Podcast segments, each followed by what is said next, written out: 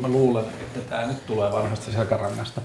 Uh, hei Antti Innanen, tervetuloa Moi. keskusteluohjelmaan. Moi, kiva, että saa olla täällä. Uh, alkuun, kuka oot lyhyesti ja mistä tulet? Öö, tiedät, multa kysyttiin tota yhdessä toisessa podcastissa ja mä jäädyin, kun tota kysyttiin multa, koska se on, ei niinku filosofia dropoutilta saa kysyä tuollaisia Niin. niin. kysymyksiä, että kuka sä oot ja mistä sä tuut ja tälleen. Ja sitten mä aloin siinä lähetyksessä miettiä sitä, niinku, että okei, että kukakaan mä oikeasti oon. Ja sitten siinä kului ihan sairaasti aikaa siinä niin ja sitten jouduttiin ottaa, ottaa olit- uudestaan plus koko sä juttu. just joo, joo, joo, joo, kyllä. Mutta sitä ei mulle. silleen kysytty, että, että kuka sä niinku oikeasti oot. Mä ymmärrän nyt tämän kysymyksen niinku paremmin. Mä oon Antti Innanen, ää, 45-vuotias monialayrittäjä Helsingistä. Asun tällä hetkellä tota, Espanjan Alicanteessa mun perheen kanssa ja, ja, ja nyt on niinku kahden viikon käynnillä täällä Suomessa ja musiikin ja urheilun harrastaja ja mitä, mitä muuta vielä. Filosofia dropoutti juristikoulutukseltani. Uh, kävikö niin, että sä opiskelit ensin filosofialla, sit sä droppasit ja sit sä menit Joo, lakiin? joo, kyllä. Miksi? Mä oon aina sanonut sitä niin, että mä oon kuitenkin lukenut neljä vuotta filosofiaa Joo. yliopistolla, mutta mun suoritukset siis on varmaan yksi tai kaksi Niin. opintopistettä tai tälleen. Mutta jos mitataan aikana, niin mä olin kuitenkin pitkän aikaa lukenut filosofiaa. Miksi se jäi? Tai mitä se No- ei osannut olla, mitä laki oli? No, mulla kävi silleen niin, että, että sinne otettiin, sinä vuonna otettiin 12 sisään. Ja sitten, tota, sitten niistä 12, niin 10 oli suorittanut jo avoimessa yliopistossa niin kuin filosofian mm. opintoja, joka tarkoitti sitä, että ne 10 tyyppiä lehati jonnekin ihan muualle. Ja mä olin periaatteessa niin kuin kahdestaan sellaisen yhden toisen jäbän kanssa, joka sekin oli tosi, tota, se oli tosi mukava, mutta meillä oli niin kuin kahden hengen yliopistoyhteisö mm. tavallaan. Ja sitten kun sekin alkoi pudottautua vähän pois siitä, niin sitten mä olin yhtäkkiä niin kuin yksin siellä yliopistossa. Ja musta oikeasti tuntuu, että mä oon ihan yksin siellä, niin ei yksi voi oikein Sitten Mä ajattelin, että jutellaan josta, keskustellaan asioista ja filosofoidaan ja niin poispäin, mm. mutta sitten oli kirjat ja sitten mä olin niinku tavallaan ihan yksin, niin, niin, niin se vähän tappoi sen niinku innostuksen sit siihen mm. koko hommaan. Toki mä ymmärrän sen, että ei nyt voi ottaa ton enempää niinku kouluttaakaan ehkä ihmisiä, mm. mutta sitten pikkuhiljaa opinnoista mä pääsin niinku sellaiseen vaiheeseen, että mä sitten mietin sitä työllistymistä. Ehkä mulla tuli myös sellainen olo, että, että filosofia on sellainen ehkä sen verran ylätason niin kuin juttu kuitenkin, että siitä on vaikea työllistyä, mutta mä tykkäsin siitä kuitenkin hurjasti. Ja sitten ehkä myöhemmin, sit, kun ne opiskeluiden niin kuin lopettamisen traumat on niin kuin vähän tota, parantunut, niin sitten mä oon kyllä tykännyt tosi paljon lukea filosofian kirjoja, ottaa sieltä niin kuin jotain mm. idiksiä niin kuin itselleni. Toi, mitä sulla kävi sen koulun kanssa, on hauska tangentti nyt näihin ihan viime vuosiin. Että jos ajatellaan, että miten outoa se on ollut, se on ollut 2000-luvun mm. alkua tai jotain Joo, 90-luvun joo, loppuun, joo. kun sä oot mennyt, niin miten outoa se on ollut verrattuna sun ikäryhmään, kun sä oot kertonut sun tarinaa, että sulla ei Kyllä, luokkakavereita ja niin edelleen. kyllä. Ja sitten toissa syksynä mun pikkusisko pääsi lääkikseen. Joo. Ja ei, Joo. kun, niin, toissa syksynä, eli 2020 syksynä, niin se pääsi lääkikseen maailmanajassa, jolloin ihmiset ei saaneet Joo, nähdä toisiaan. joo, joo. Niin nyt viime vuosina on av- niin kuin aloittanut tuhansia tuhansia skidejä yliopiston, jolle Joo, toi on ollut joo, joo, normi, joo. että ne ei ole kyllä, saanut nähdä ketään. Kyllä. Mun tarina ei ole mitenkään erityinen. Niin, mutta se on ollut silloin outoa. Kyllä, se on kyllä, tosi outoa ja tosi kyllä, merkittävä kyllä. niin iso juttu, että se on saanut sut lopettamaan koulunkäynnin ja muu. Ja nyt me Joo. ollaan vaan väkivalloin, niin kuin maailma on Joo, pakottanut, että kyllä, meillä on niin kuin kyllä. tuhansilla ihmisillä sama Kyllä. Se on kyllä. Okei, sit sä lähdit opiskelemaan lakia ja koska mä tiedän suunnilleen, tai niin kuin summittaisesti, että mitä sulla on tapahtunut, minkälaisia asioita sen laki-opiskelun jälkeen, niin mä haluan, että sä palaat siihen, miltä laki näytti silloin, kun sä menit opiskelemaan. No musta se oli aika erikoinen, kun mä menin sinne kouluun, niin, niin tavallaan mä olin jo pikkusen ehkä, ehkä vanhempi. Mulla on niinku aika leimallista se, että kaikki niinku putket, mitä on ollut, niin mä oon aina niinku pudonnut vähän siitä niinku putkesta mm. pois. Että vaikka kun mä oon ollut entissä, niin mä oon ollut vähän vanhempana kuin mitä, mitä muut on ollut siellä. Niin ja kun mä oon ollut opiskelee lakiin, niin mä oon ollut vähän offi siitä porukasta, koska, koska mulla oli jo se neljä vuotta niin kuin sitä toista opiskelua mm. takana. Tälleen musta tuntuu, että mä oon koko ajan vähän siinä niin kuin pudonnut siitä niin kuin putkesta, mutta tietyllä tavalla se on myöskin ehkä mahdollistanut sit sen, että, että on saanut niin kuin erilaisia näkökulmia siihen mm. juttuun. Et mä en ehkä koskaan sitoutunut sit siellä niin kuin ää, niin kuin lakiopinnoissa niin kuitenkaan sellaiseen niin kuin perinteiseen juristiammattiin tai tällaiseen näin, niin kuin, mitä siellä mm. aika paljon tarjotaan myöskin opiskelijoille, niin, niin ää, se oli mun mielestä ihan niin kuin, silleen jännittävää katsoa sitä vähän niin kuin erilaisesta, erilaisesta kulmasta. Monet sellaiset jutut, mitä mä oon sit niinku hävennyt ja ajatellut, että ne on niinku mun niinku heikkouksia tai silleen, että mä oon aina vähän sille offi tai vähän sille vanhempi tai nuorempi siinä jotenkin siinä porukassa, niin sitten on ehkä kääntynyt kuitenkin niinku ihan positiiviseksi mm. kokemuksiksi. Lakihan liittyy vielä se, että sen lisäksi, että se on yksi niistä niin kuin opin tai ammatin linjoista, joissa on semmoinen aika selkeä käsitys, miltä sen harjoittaja näyttää ja kyllä, ja haisee maistuu, niin sen lisäksi se on yksi niistä ää, paikoista myös, jossa on paha, vahva sen niin kulttuuripaine, kyllä. tavallaan vanhempien odotukset, kyllä, vanhempien kannustus kyllä, hyvään kyllä, ammattiin kyllä, ja muuta. Kyllä. Ja sitten mun mutsi on myöskin niin kuin, tota, ää, asianajaja Ää, niin, niin kyllä sitä kautta tuli niinku mm. sellaista, mm. mä olin samaan aikaan niinku yritin kapinoida, mutta sitten olla ehkä niinku kiltti ja kuuliainen mm. niinku poika myöskin siinä niinku opintojen tota, ohella. Mutta sitten kun sä olit käynyt sen koulun ja valmistunut ja tehnyt vähän töitäkin ja muita, niin sitten sinä ja muutama muu ihminen muutitte sen tietyllä tavalla kapinahengen konkreettiseksi kapinaksi ja te perustitte vajaa kymmenen vuotta sitten. Joo lakiasiaintoimiston, jonka pyrkimys ja tarkoitus oli olla erilainen Joo. kuin lakiasiatoimistot oli siihen Joo, ollut. Jo, jo. Millä tavalla se on, oli pyrkimys olla erilainen? No mä luulen, että se, se, se niinku tausta ehkä lähti siitä, niin että, että me oltiin kaikki kuitenkin verrattain niinku nuoria siinä. Niin. Yleensä lakipalvelut perustuu aika paljon niin kuin senioriteettiin ja ajatukseen siitä, niin että, että sitten kun sulla tulee enemmän kokemusta, niin sitten sä hahmotat myöskin sitä niin kuin, ä, juridista maailmaa tai sitten yritysmaailmaa paremmin. Ja me haluttiin kokeilla oikeastaan sitä niin, että miten meidän niin kuin omat opit voisi toimia siinä juridiikan ää, maailmassa.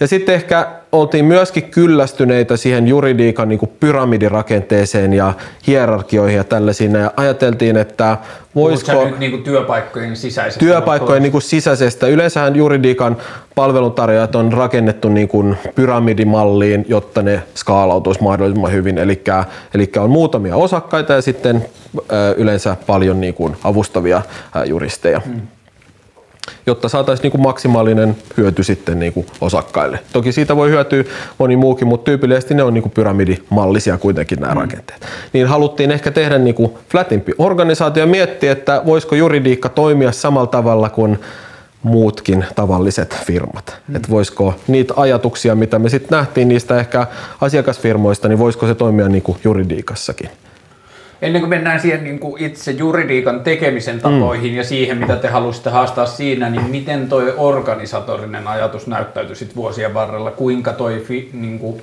teidän silloin perustuva firma onnistui haastamaan ja oliko se niin kuin kestävää se tapa haastaa sitä, miten noin firmat on perinteisesti organisoitu? No alussahan se on aina helppoa, mm. koska alussa meitä oli niin kuin kuuden hengen porukka siinä niin, ja silloin on helppo niin kuin jakaa tasan kaikkia, olla kaikki tasavertaisia. Mutta sitten kun siihen alkaa tulee uutta jengiä, jotka ei ehkä niin kuin tiedä sitä firman niin kuin kulttuuria tai ei tiedä tavallaan, että ei, ei ole ehkä eksplisiittisesti niin kuin kerrottu ja he kasvaa siihen niin kuin firman kulttuuriin, niin sitten se menee haastavammaksi ja haastavammaksi. Mutta kyllä musta aina tuntui sit kuitenkin siltä, niin että vaikka siihen alkoi tulee erilaisia hierarkioita, niin se oli tosi inhimillistä kuitenkin. Kyllä me mm. oltiin, syötiin yhdessä, juteltiin yhdessä, tehtiin niin kuin, töitä yhdessä. Et kyllä se mun mielestä onnistuttiin säilyttämään siinä ihan siihen niin kuin mun tota, lähtö ja varmasti sen jälkeenkin niin kuin ollaan onnistuttu mm. säilyttämään. Et kaikki on niin kuin, kuitenkin jotenkin kavereita keskenään ja inhimillisiä ehkä se inhimillisyyden ajatuskin juridiikassa oli vähän niin kuin sellainen uusi, mikä tuntuu vähän niin kuin, niin kuin hölmöltä, mutta, mutta se tuntuu mun mielestä hirveän niin kuin mukavalta. Öö, näkyykö se myös sen yrityksen sisäisessä tämmöisessä niin kuin pinnallisessa tai käytännön kulttuurissa? Pukeuduttiinko siellä eri lailla? Löysikö ihmiset siellä niin kuin uusia tapoja olla juristi? Näkyy joo ja varmasti löy- löytyy. Ja sitten mulla kävi itselläni silleen, että, että mä oon käyttänyt niin kuin maskia, käyttänyt pukua kuitenkin kymmenisen vuotta niin kuin duunissa, niin vähintään joka päivä. Ja sitten tavallaan kun mä ehkä annoin sen mun oman persoonani tulla vahvemmin esiin niin kuin työpaikalla, niin mä myöskin omasta mielestäni ainakin niin kuin pärjäsin paremmin. Mulla oli helpompi olla ja sitten ehkä mä myöskin löysin asiakkaita ja erilaisia niin kuin verkostoja sitä kautta, kun mä olin niin kuin, tavallaan lähempänä sitä omaa itseäni. Mm. aikaisemmin mulla oli ehkä ajatus siitä niin, että jotta mä kestän sitä juridiikkaa, niin mulla pitää olla jotkut työhaalarit päällä. Ja sitten mä otan ne haalarit pois, kun mä tuun himaan ja sitten mä voin olla niin kuin oma, oma itseni. Mutta sitten mitä enemmän nämä alkoi menee niin kuin limittäin, niin sen niin kuin kuitenkin tyytyväisempi ja onnellisempi mä olin. Ja sitten musta tuntuu, että samaa tapahtui niin kuin monille meidän, meidän juristeille myöskin. Että, että sitten saa olla vähän vapaammin, niin sitten se voi tuoda siihen työhönkin sellaista niin kuin uudenlaista niin kuin tsemppiä.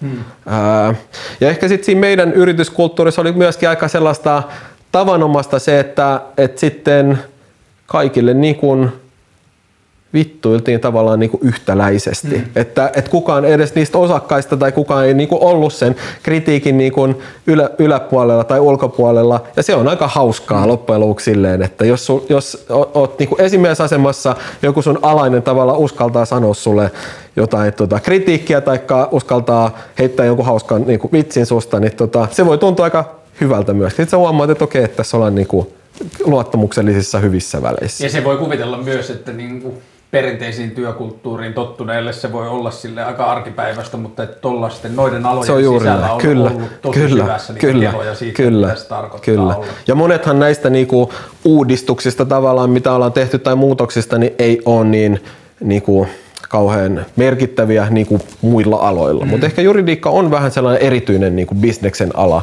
joka on rakentunut vähän sellaiseksi eriskummalliseksi. Ja siellä nämä ajatukset tuntuu, että on, niin kuin, on, on tällaisia poikkeuksellisia kuitenkin. Sen lisäksi, että te ähm, olitte tekemisissä ja se on ollut musta, niin kuin, että mä oon seurannut teidän yritystä vuosia, mm. niin se on ollut musta aina tosi kiehtovaa se, että noin konservatiivisella tai jotenkin jämähtäneellä alalla käsiteltiin myös sitä, että miltä tuntuu olla ja mitä tarkoittaa olla alalla töissä, mutta se, mikä sai mut alun perin kiinnostumaan teidän firmasta, oli tosi paljon se, että kyseenalaistitte myös tosi paljon sitä, että miten juridiikkaa tehdään Joo. ja mitä se tarkoittaa Joo. ja miten sillä niin kuin siinä alalla on opittu laskutusperusteista ja siitä tavasta, mitä työstä tehdään. Niin haluatko kertoa lyhyesti, se on ollut jotain 2012, milloin te aloititte? Jotain, siis muistelisin, että se on, olisiko 2014 aloitettu niin lakiasian toimistona tämä Dottir, mm. sitten tota, sit sen jälkeen 2016 ollaan oltu asianajotoimisto ja vähän niin kuin uudella porukalla aloitettu sitä, niin, ja nyt sitten 2019 niin mä lähdin siitä pois ja sitten spinnasin tämän DOT tota, firman Mutta silloin niin 2014, ulos. kun Dottir perustettiin, Joo. niin mitä oli ne teidän ensimmäiset ajatukset silloin siitä, että miten ää, juridi, juridiikkaa voitaisiin tehdä opetus, opitusta poikkeavalla tavalla? No silloin ei ehkä ollut, niin kuin, silloin oli voimakas se niin kuin tee se itse niin kuin ajatus meillä, että me saataisiin tehdä niin kuin jotenkin oman pään mukaisesti ja modernisti ja yhteisöllisesti niin kuin sitä juridiikkaa, mutta ehkä nämä niin kuin uudenlaiset juridiikan tekemisen tavat alkoi sitten jossain tuossa 2016 niin kuin mä aloin kiinnostua kuitenkin tästä niin kuin muotoiluajattelusta ja sen tuomisesta niin kuin juridiikkaan. Ja siitä lähti vähän sellainen niin kuin rabbit hole sitten liikkeelle. Ehkä lyhyesti niin kuin se, mitä mä yritän nyt tällä hetkellä tehdä, on se, että, että perinteiset juridiikan prosessit on lineaarisia ja sitten ne on tällaisia niin top-down, eli ylhäältä alaspäin tulevia. Eli jos sä soitat juristille, niin se, se, se yleensä prosessi menee vähän karikoidusti ehkä näin, että tarvitaan sopimus. Se juristi sanoo, okei, okay, mä teen sulle sopimuksen, sovitaan aika ja hinta, ja sitten se tekee omaan kokemukseen perustuen sopimuksen, jossa noudatetaan hyvin tällaista niin kuin lineaarista, lineaarista prosessia, eli sitten sanotaan vaikka avustavalle juristille, että valmistele se, mä katon sen, sitten mä lähetän sen Karlelle, eikö niin? Tämä meidän tapa tehdä juridiikka on syklinen, eli sitä luupataan sitä hommaa. Eli tavallaan me tehdään prototyyppi ja sitten sitä prototyyppiä taas, sitä ymmärrystä siitä prototyypistä laajennetaan ja supistetaan ja sen jälkeen taas tehdään uusi prototyyppi ja uusi prototyyppi ja niin poispäin. Ja sitten se on kollaboratiivinen, eli siinä voi olla juristeja mukana tästä työnteossa, mutta myöskin muotoilijoita tai informaatiomuotoilijoita tai palvelumuotoilijoita tai teknisen alan ihmisiä tai ekonomeja tai ketä tahansa saadaankaan siihen niin kuin hyvään porukkaan niin kuin koottua. Niin sitten sit tulee sit lopputuotteesta tulee tosi tosi erilainen myöskin, jos sä suljet vaikka kolme juristia huoneeseen ja sanot, että, että tunnin kuluttua pitää olla valmis aikapaine, lineaarinen prosessi ja samanhenkinen porukka on tosi erilainen kuin sellainen niin kuin luuppaava mm osallistava tapa tehdä niin kuin töitä.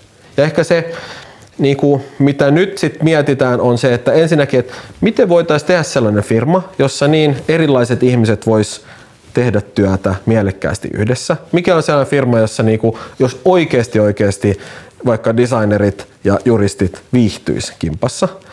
Ja toisaalta, mitkä on ne sellaiset tilanteet, jossa tota meidän prosessia tarvitaan ja mitkä on sellaiset, mihin se ei niinku todellakaan sovi. Kaikki tilanteet ei ole sellaisia, jos sä tarvit nopeasti lisenssisopimuksen, niin niin, niin ei voi ehdottaa workshoppia ja asiakasymmärryksen keräämistä ja, ja, ja tota, y, niin kuin yhteisöllistä tapaa tehdä sitä, niin se on niin kuin mieletöntä. Mutta toisaalta sitten taas jos halutaan muutosta tai halutaan jotain, jotain muuta kuin se perinteinen juridiikka, tai jos halutaan niin kuin nostaa vaikka tosi paljon jonkun yksittäisen dokumentin tai dokumenttisetin tasoa, niin sitten se ei välttämättä onnistukaan silleen, että että tehdään niin kuin omaan ajatukseen perustuen mm. sitä, niin se on liian kompleksinen ongelma, se on liian vaikeaa yhdellä ihmisellä ei ole kykyjä niin kuin ratkaista sitä.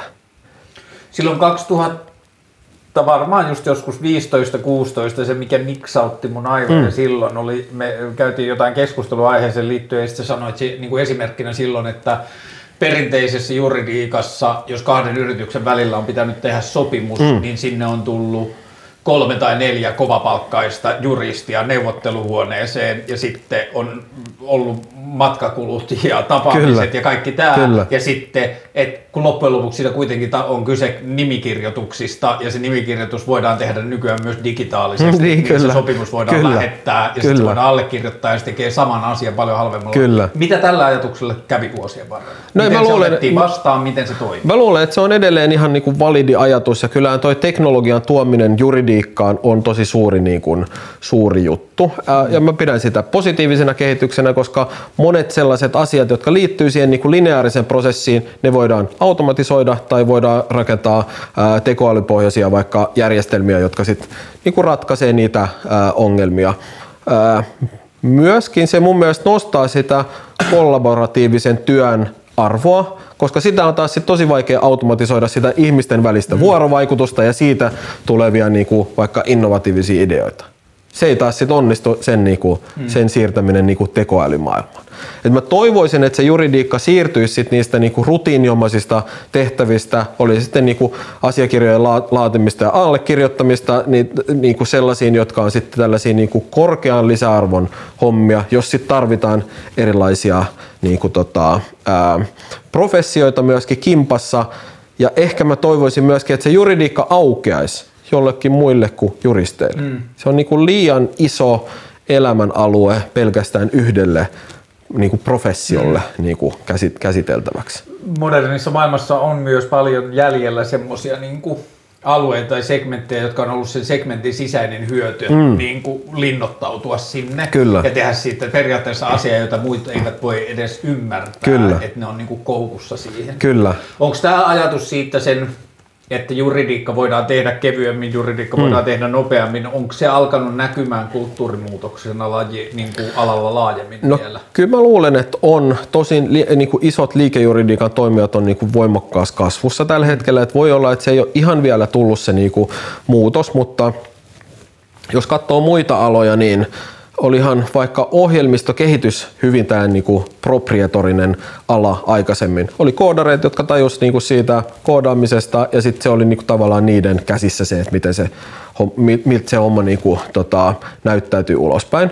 Mutta sitten jos miettii, että on GitHub tai Stack Overflow tai jotain muita tällaisia palveluita, jotka on tavallaan niinku demokratisoinut sen tiedon. Hmm aika suuri osa koodista on tällä hetkellä niin kuin open source. Aika, aika suuri osa koodista on löydettävissä niin kuin GitHubista. Mm. Et se on enemmän sitä mun käsittääkseni niin kuin sitä palapelin rakentamista ja niiden palojen hyvää niin kuin mm. yhteensovittelua tällä hetkellä koodaaminen kuin sitä, että aina aloitettaisiin niin kuin nollista. Ja sama analogia soveltaa. Mä uskon, että juridiikka myöskin tulee varmaan demokratisoitumaan sillä tavalla, että ne palaset on niin kuin kaikkien nähtävillä ja sitten ehkä sitä juristia tarvitaan koostamaan niistä palasista ää, niin kuin näitä sitten lopputuotteita, oli ne sitten vaikka sopimuksia tai jotain muuta. Joo, tuossa niin koodaamisessa se on näkynyt paljon, että meillä tulee Mä en tiedä, onko sellainen koodari vielä syntynyt, mutta joka tapauksessa meillä tulee syntymään lähiaikoina jo ensimmäiset koodarit, jotka koodaamaan opetellessaan ei enää juurikaan opettele puolipisteen tai Kyllä, yhteen kyllä, sääntöjen kyllä, käyttöä, kyllä. vaan se on niiden niin kuin, Kyllä. se on leikkaa liimaa ja se on asioiden ketjuttamista ja Kyllä. moduleita ja niin kuin tietyllä tavalla kaikkea sitä. Ja se on ehkä myös semmoinen, että se tuntuu, että se on laajassa yhteiskunnallisessa keskustelussa jäänyt jopa ehkä vähän vielä liian pienelle huomiolle, koska se on vaan se on todistus laajemmasta mm. muutoksesta, että erikoisalat ja erityisosaamisalat mm. demokratisoi ja koodaaminen Kyllä. ei tule jäämään viimeiseksi. Kyllä, kyllä. Et ehkä tämä niinku no code law mm. tulee kans jossain, jossain vaiheessa. Eli Eli sellainen, että sun ei tarvi tavallaan ymmärtää ehkä, niinku, tai että se, et se juristin tehtävä on ymmärtää niitä erilaisia niin kuin modulaarisia palikoita ja niistä koostaa sitten sitä juridista lopputuotetta, eikä niinkään just tyhjältä Wordilta niin kuin itse runoilla tavallaan niin kuin sopimuksia. Se on siirtymässä toki niin kuin sitä kohdin nyt jo. Ö, oikeastaan se syy, miksi mä pyysin sut tänne, on tietyllä tavalla näiden kahden keskustelun mm. yhteenliittymä. Se, on jur, se liittyy juridiikkaan, se liittyy koodaamiseen ja se liittyy hirveästi kaikkeen muuhunkin. Mm. Ja mulle henkilökohtaisesti on tässä vähän niin kuin kahtiajakoinen suhde mm. tähän asiaan, ja mä luulen, että aika moni jakaa ainakin sen ensimmäisen suhteen, mutta mä puhun nyt, mä puhun, lohkoketjut on ehkä se katto ja ä, asia, Joo. mistä mä puhun, ja sitten mun suhtautuminen siihen liittyy vähän niin kuin kahtiakoisesti, että mulla on vähän semmoinen hypekyynisyys Joo. liittyen Bitcoiniin ja NFT ja mo- jo monen muuhun, mutta sitten mulla on syvä, syvä tekninen innostus liittyen niihin järjestelmiin mm. ja niiden mahdollisuuksiin Kyllä. tulevaisuudessa. Mutta ähm, jos lähdetään ihan silleen lohkoketjut for, for dummies, mennään kohta siihen, että mitä sä oot tehnyt ja mitä sä Joo. teet ja mitä sä Joo. haluat tehdä sillä Joo. alalla. Aloitetaan ihmiselle, joka ei oikein ymmärrä, niin lähdetään ihan pohjista ja puhutaan vaikka niinku just vähän niin kuin melkein juristin näkökulmasta. Mm. Mistä lohkoketjussa on kysymys? Mm. Lähdetään vaikka siitä. Varmaan niin kuin kaikkein sellaisia, näitä se, niin kuin selityksiä voi olla erilaisia ja vähän, se on vähän samalla kysymys, että että, että mitä on internet. Mm. Niin sulla on se ää, järjestelmätason niin kuin tietyllä se selitys siihen, niin, mutta sitten taas se, että, että mä voin katsoa vaikka NBA-koriksen tulokset niin kuin aamulla sieltä. Niin, mm. niin, ja mun, vaikka mutsille se näyttäytyy hyvin erilaiselta kuin mulle. Ja ehkä tuossa lohkoketjussakin on se niin kuin teknologinen selitys, mutta ehkä kaikkein niin kuin, yksinkertaisin selitys on kuitenkin se, että se on tapa tallentaa informaatiota niin, että sitä on jälkeenpäin kauhean vaikea muuttaa. Se on niinku se, se, se loppujen lopuksi niinku se, ihan se perusajatus. Tapa tallentaa informaatiota niin, että sitä on vaikea muuttaa ää, jälkeenpäin. Ja voidaanko ajatella, että jos sitä vertaa periaatteessa siihen, mitä me ollaan opittu ehkä internetistä, niin internet on tapahtunut joko fyysisesti tai virtuaalisesti suljetuissa saleissa, joilla Kyllä. on ollut omistaja. Joo. Ja sitten periaatteessa sen omistajan alaisuudessa siellä suljetussa salissa on voinut tapahtua asioita, joihin meillä käyttäjällä ei ole pääsyä todistaa, mitä siellä on Kyllä. tapahtunut. Ja tämä on mahdollistanut sitä, että tiedostot on vaihtaneet omistajaa tai internetissä oleva raha on Kyllä. vaihtanut omistajaa tai digitaaliset kolikot on vaihtanut omistajaa tai mitä tahansa. Ja Eli onko lohkoketju sen lisäksi, että se on todennettava, niin onko se myös avoimempi tai läpinäkyvä? On, se on avoimempi ja sitten se on hajautettu myöskin, eli, eli se ei ole kenenkään yhden toimijan ää, käsissä, eikä sitä tosiaan se niin muuttumattomuus liittyy myöskin siihen niin, että se on, se on hajautettu. Mm.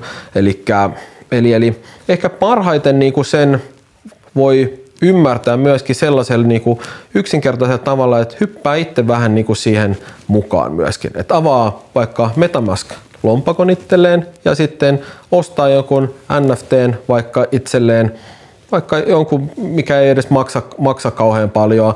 Ja sitten vaikka seuraa sen NFT, niin kuin katsoo sen vaikka siirtohistoriaa sieltä, niin jos sä meet ää, esimerkiksi tällaiseen niin kuin avoimeen Etherscan-palveluun, niin sä näet sen, että kuka se sun apinan on omistanut sieltä. Mm. Sä näet kaikki ne lompakkojen niin kuin osoitteet, missä se on ollut aikaisemmin, ää, mitä sille on niinku tehty, koska se on tehty, mitä hintoja siitä on maksettu, miten se on niinku liikkunut se mm. tota, ää, koko juttu. Ja tämä ajatus on mun mielestä aika niinku, hauska erityisesti silloin, kun ollaan niin kuin arvokkaamman omistuksen kanssa teke, tekemisissä. Sulla on niin kuin sellainen tavallaan niin kuin siirtohistoria sieltä niin, ja sä näet, että koska se on luotu, koska, kenellä se on ollut ja niin poispäin niin kuin täysin avoimesti. Ja se taas tekee sellaista niin kuin julkista luotettavuutta siihen vaihdantaan, että sä tiedät, että okei, tuossa kohtaa ainakin joku on maksanut sitten ton verran ja tuossa kohtaa se on ollut tämän, tota, tässä lompakossa ja niin poispäin. Öö, yksi sana, minkä sä mainitsit mm. tuossa oli hajauttaminen ja mm. mä tajusin lähipäivinä, kun mä niin kuin jotenkin yritin hahmottaa itselle tätä kieltä, niin mä mm. tajusin, että desentralisaatio on huomattavasti parempi termi kuin hajauttaminen. Joo, ja on kyllä. ehkä hassua, että desentralisaatiolla ei ole suomennosta. Että kun mulle desentralisaatio on se on niin kuin inspiroiva ja innostava asia siinä, että se poistaa jonkun yhden omistajan Kyllä. tai jonka yhden, jonkun yhden valvassa tekijän tavalla, jota hajattaminen ei välttämättä tee, koska hajattaminen mielikuvana voi sisältää Joo. sen, että on Joo. paljon johtajia. Joo, kyllä. Niin kyllä. Niin desentralisaatiossa Joo. Desentralisaatio on tietyllä tavalla yksi niistä ydinajatuksista, mikä tähän kaikkeen liittyy, Kyllä. mikä mua siinä inspiroi, joka tuntuu olevan – verrattain poikkeuksellista verrattuna vaikka aikaisempaan kyllä, internettiin. Kyllä. Ää, ja tietty toi sana on mun mielestä, koska siinä on se de siinä edessä, mm. niin, niin, niin siitä tulee heti niinku se tavallaan keskitetty ja sitten se niinku de siinä mm. eteen, mm. niin sä saat heti niinku ajatuksen siitä, niin, niinku, että, että miten päin se menee. Tosi mielenkiintoinen uutinen oli, oli vähän aikaa sitten, kun tällainen tota, ihmisten äh, joukko, joka on järjestäytynyt tällaiseksi niin kuin, äh, DAO-muotoon, eli Decentralized Autonomous Organization. No, bear with me, tämä te- termi, että ehkä tota, selitetään tätä näin, mutta kuitenkin ihmisten joukko oli sijoittanut yhdessä ja ostanut tällaisen brittiläisen äh, kakkossarjaa pelaavan äh, jalkapallojoukkueen. Eli ihmisten joukko, jolla ei ole yhtä niin kuin johtajaa tai yhtä pomoa, jotka äänestää niistä päätöksistä, niin omistaa englantilaisen niin kuin perinteikkään jalkapalloseuran tällä hetkellä.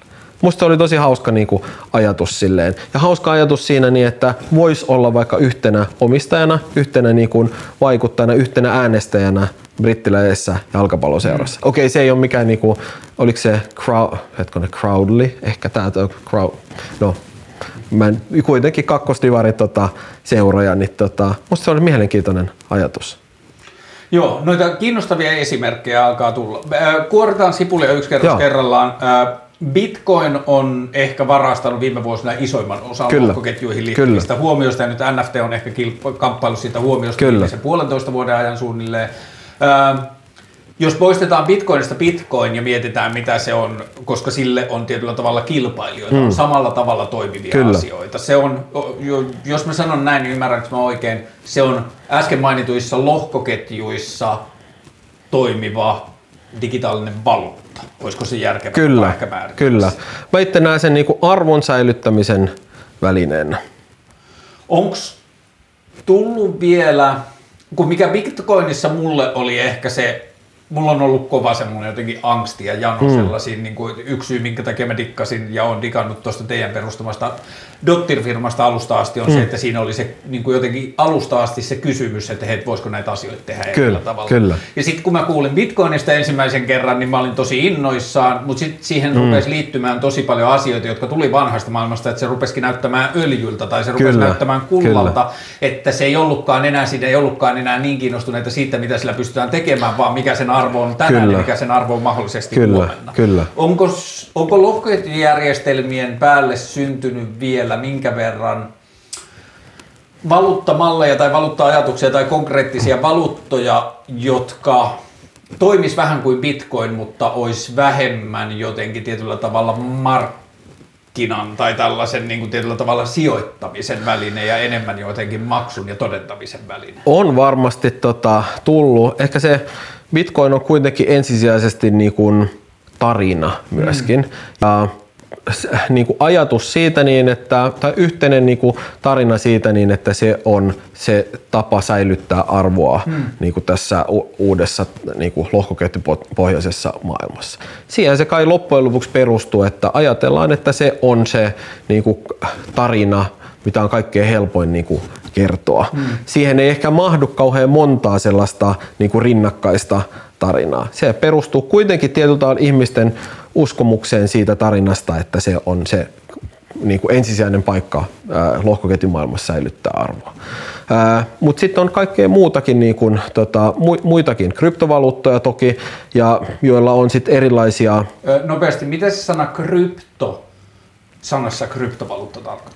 No varmaan kryptograafista, niin tota, mutta toki se ehkä, ehkä silleen siitä niin kuin itse kryptografiasta tai kryptaamisesta ei tarvitse kauheasti ehkä tietää ollakseen mm. niin tuossa tossa niin kuin, ää, pelissä mukana. Ja täytyy sanoa, että munkin niin kuin, tietämys siitä niin kuin järjestelmätasolla on aika, aika heikko kuitenkin. Ja kryptografia siis viittaa salaukseen ja Kyllä. salausteknologiaan, niin se on ehkä myös sillä tavalla, että jos puhutaan kaikista noista asioista vaan kryptovaluutan kautta, niin se jättää ehkä vähän huomioimatta esimerkiksi just tota lohko- tai avoimuusasiaa. Kyllä, se ei ole ehkä niin, niin kuin hyvin brändätty mm. tavallaan se tota, nimi myöskin. Voi olla, että vie vähän keskusteluun niin kuin to, toiseen suuntaan kuin mitä ehkä haluttaisiin joskus. Ja sano, jos mä oon ymmärtänyt väärin, mutta että Bitcoin on, Bitcoinin arvo on periaatteessa, se on sidottu siihen kysyntään, mutta että se mistä se konkreettisesti Bitcoin syntyy, niin se on sidottu monimutkaisiin matemaattisiin laskutoimituksiin, että se on sillä tavalla sukua vähän niin kuin kullankaivulle tai öljyn porraamiselle, että pitää tehdä jotain kyllä, prosessia, josta kyllä. syntyy bitcoin. Ja louhimisesta puhutaan, joka Just on niin kuin samankaltainen niin kuin se on niin kuin sukua maina, tai siis kyllä. ihan mainaamisesta. Kyllä. Ja sitten tota,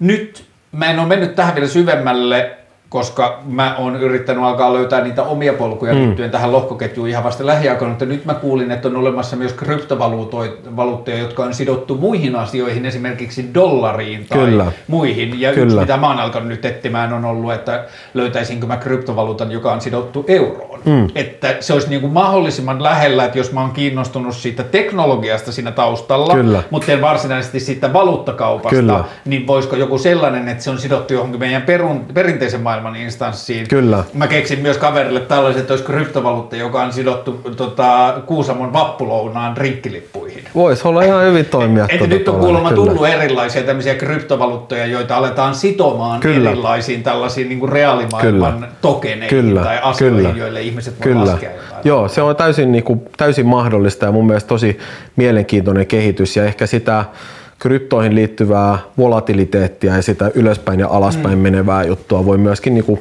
tavallaan hidastaa ja tehdä ehkä tarinan kannalta myöskin niin kuin mielen, niin kuin ymmärrettävämmiksi mm. niin kuin ihmisille, että mihin tämä niin kuin, vaikka arvon, arvon liikkuminen niin kuin perustuu. Ennen kuin mennään seuraavaan, niin mitä on, jos puhutaan kryptovaluutoista tai lohkoketjujen päällä mm. toimivista valuutoista yleensä, niin sellaisia, mitä mä oon tiennyt alusta asti, on ollut vaikka Dogecoin, joka tuntuu mm. lähteneen vähän just niin kuin vitsistä, Kyllä. että se niin liitettiin johonkin meemiin, Kyllä. ja sitten on ollut jotain Shiba Inun koiriin. Minkälaisia valuuttoja tai koineja sä oot kuullut tässä niin kuin vuosien varrella, mihin niitä on osattu tai keksitty sitoa?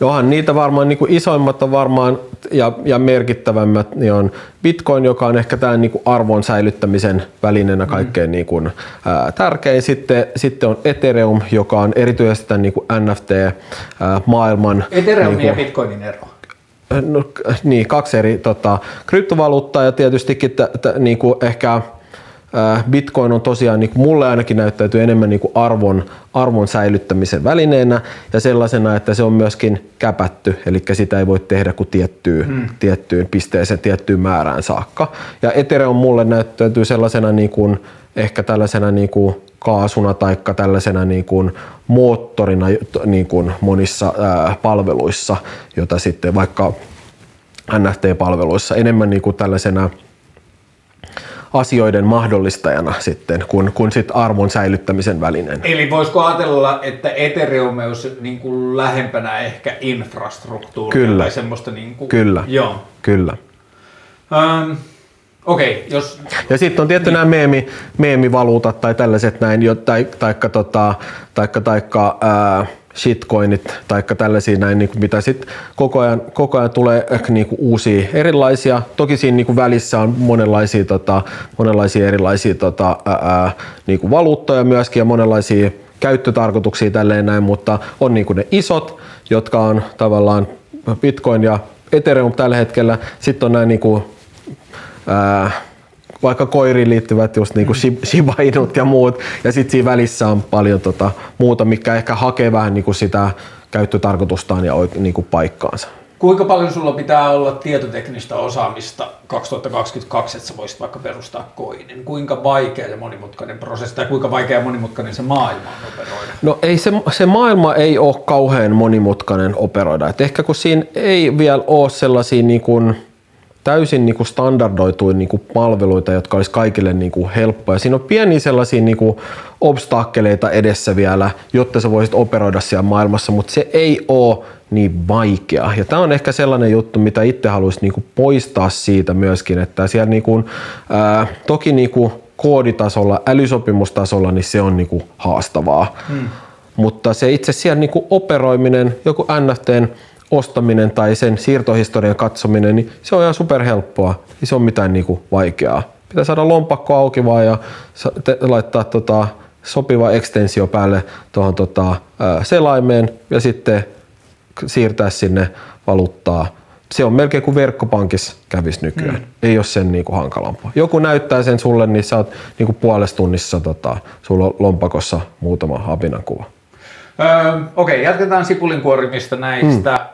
Ehkä tunnetuimmista ilmiöistä. Öö, selitä NFT mulle, niin kuin mä olisin sun tota, öö, no mä sanoisin, että, että se on ehkä helpoin selittää tältä tavalla. Mä aloitan aika kaukaa ton niin kuin selittämisen Joo. nyt, niin, niin mun vanhemmille niin konkreettiset asiat on tosi tärkeitä.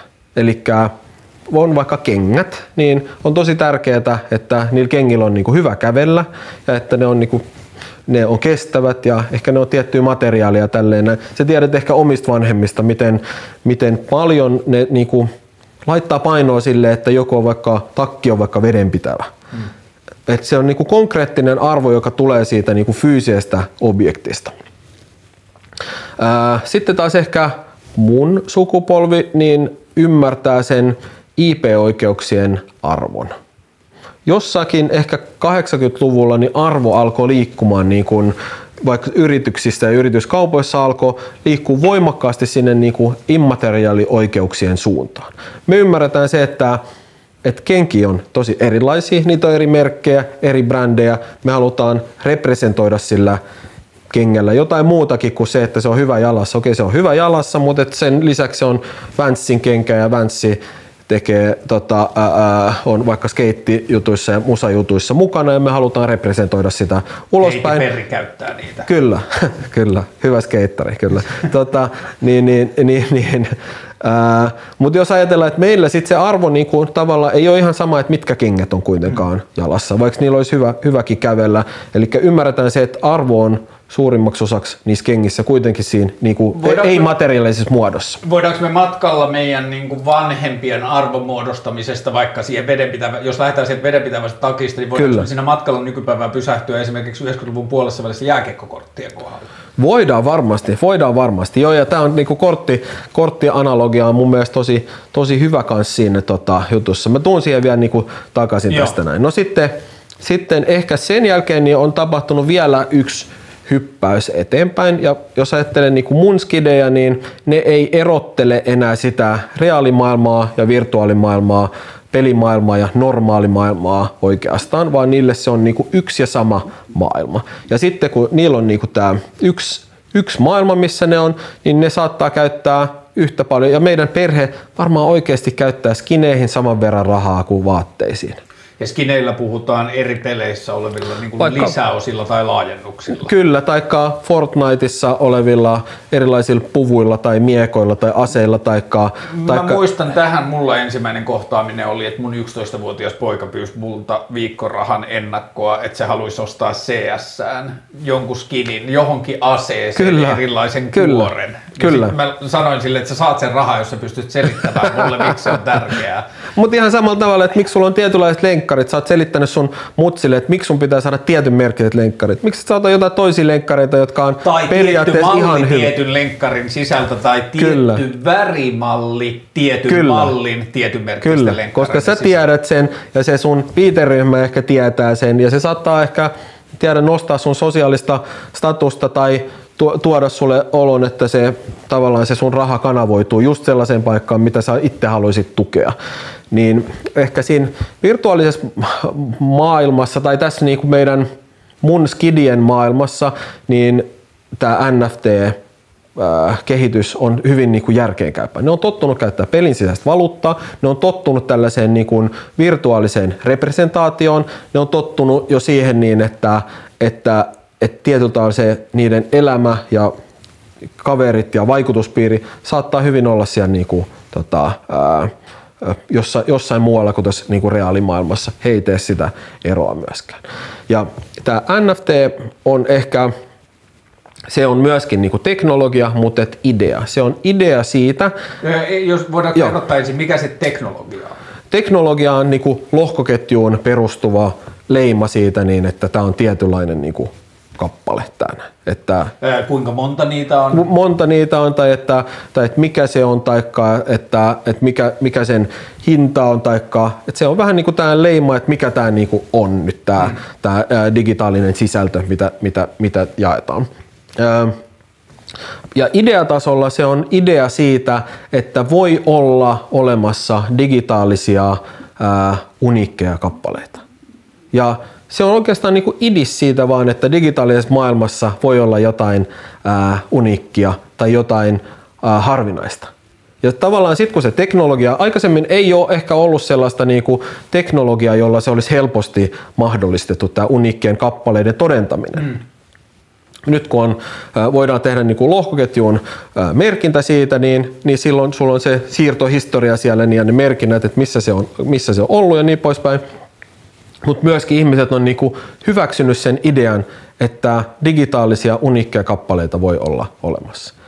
Ja mä sanon vielä sellaisen jutun, että se koko tuo NFT-juttu, niin mä uskon, että, että kymmenen vuoden kuluttua se sana tulee häviämään mm. ja se tulee olemaan samanlainen kuin GSM tai äh, niin NMT mm. tai mitä nyt muita kolmikirjaimisia lyhenteitä niin kuin on ollut, Vappi, jotka tuntuu mm. niin kuin ihan sellaiset niin kuin antiikkisilta. Samalla tavalla toikin niin kuin haalistuu ja t- rupeaa tuntua niin kuin antiikkiselta, mutta se idea siitä, että on olemassa uniikkeja kappaleita digitaalisessa maailmassa, niin se on vielä tuhannenkin vuoden kuluttua niin kuin olemassa. Mä luulen, että mulla on Siis se oli tosi vitsi silloin, mutta silti siinä meidän vitsissä oli semmoinen, että hmm, tässä voisi olla, niin kuin, että tälle voisi olla joku markkina. Meillä oli joskus 7-8 vuotta sitten sellainen kela, kun ää, musiikin kulutus alkoi siirtyä pikkuhiljaa MP3 sitten riimaukseen, niin meillä oli semmoinen vitsi silloin, että me ajateltiin, että me ehdotetaan iTunesille, että ne alkaisi myymään orkkis MP3. Kyllä. Että kun saisit ostaa... Olit sen... aikaan edellä siinä. Niin, niin musta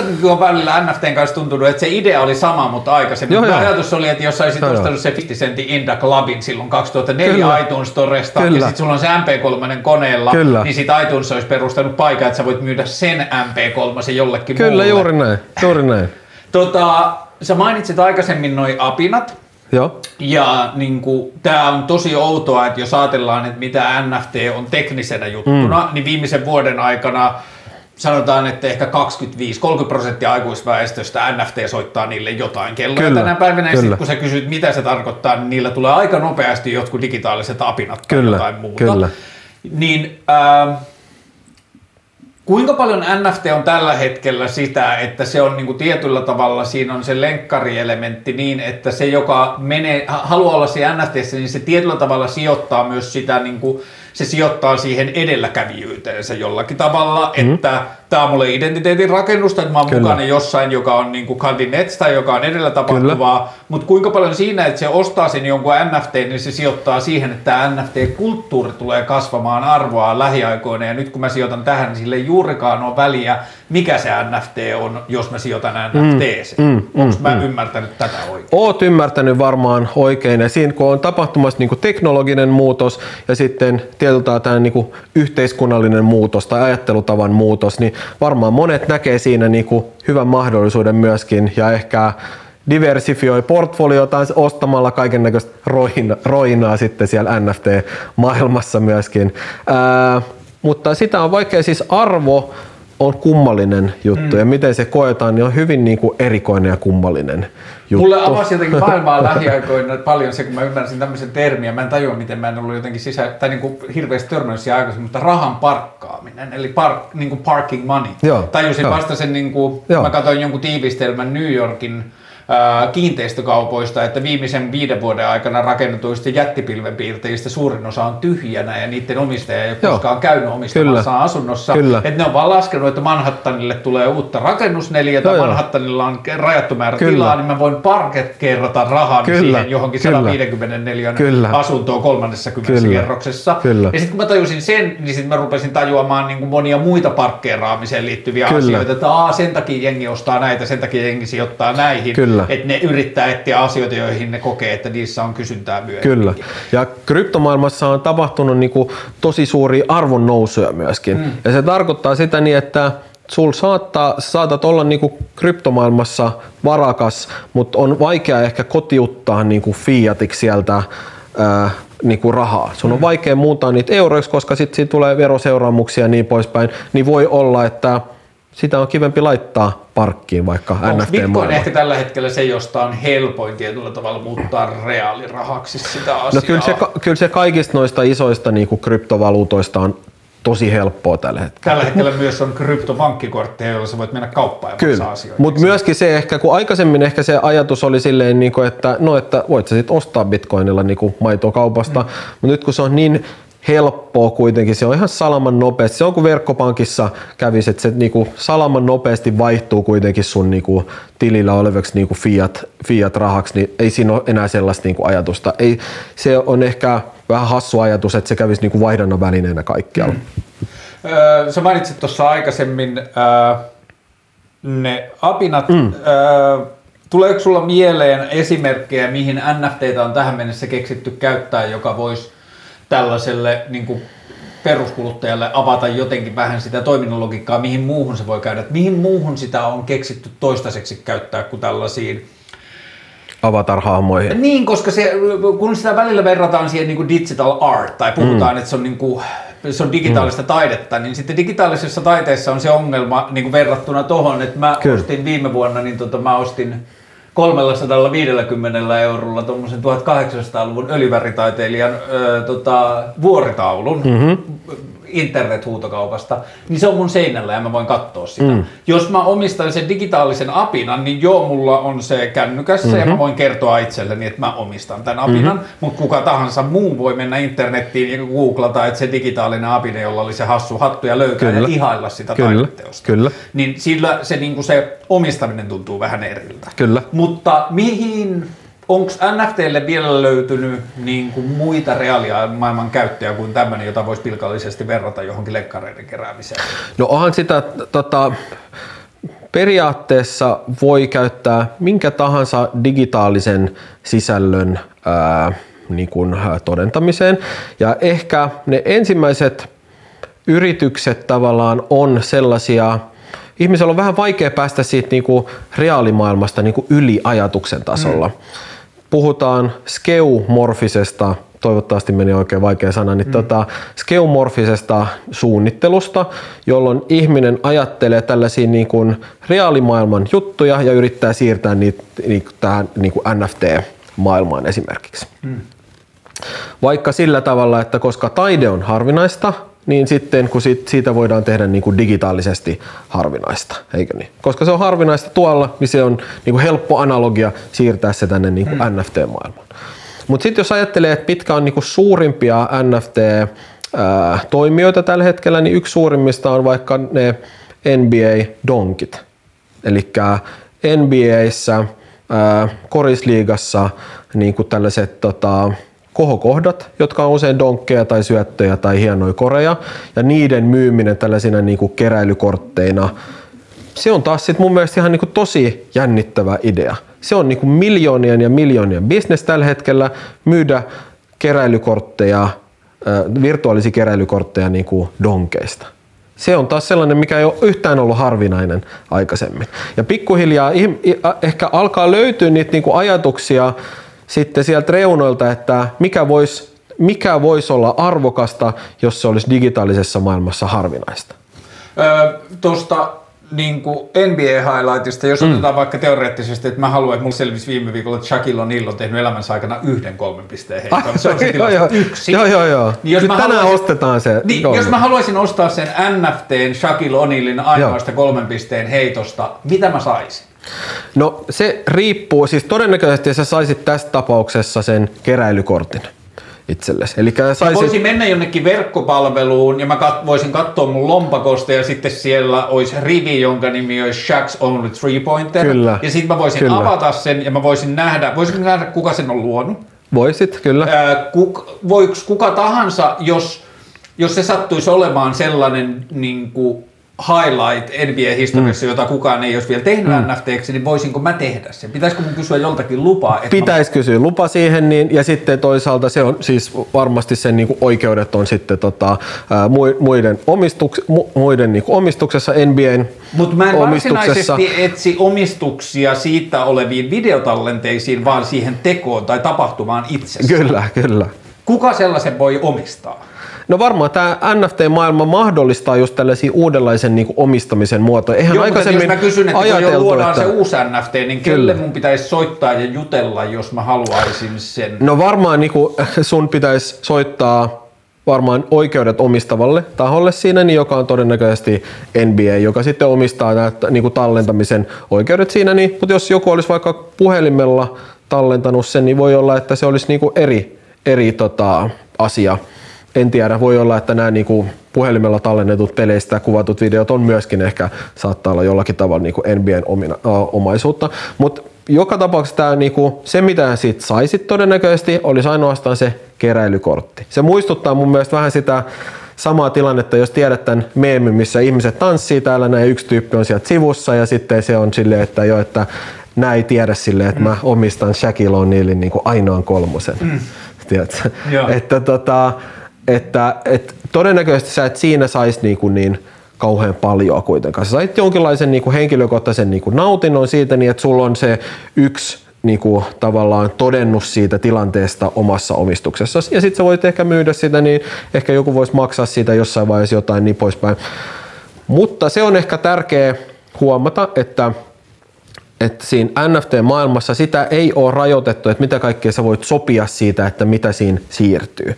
Ja nyt esimerkiksi noissa apinoissa, ää, niin tota on, on sellainen bisnesmalli, että saat ne niin kuin tietyllä tavalla aika suuren osan niistä oikeuksista itsellesi. Sä voit rakentaa siihen päälle, sä voit laittaa Karlen keskusteluohjelman tunnariksen apinan, sä voit Voin tehdä apina teepaitoja. Apina teepaitoja, lenkkareita ja Apina record labelin ja piirtää Apina sarjiksen ja käyttää sitä sun firman, firman tunnuksena.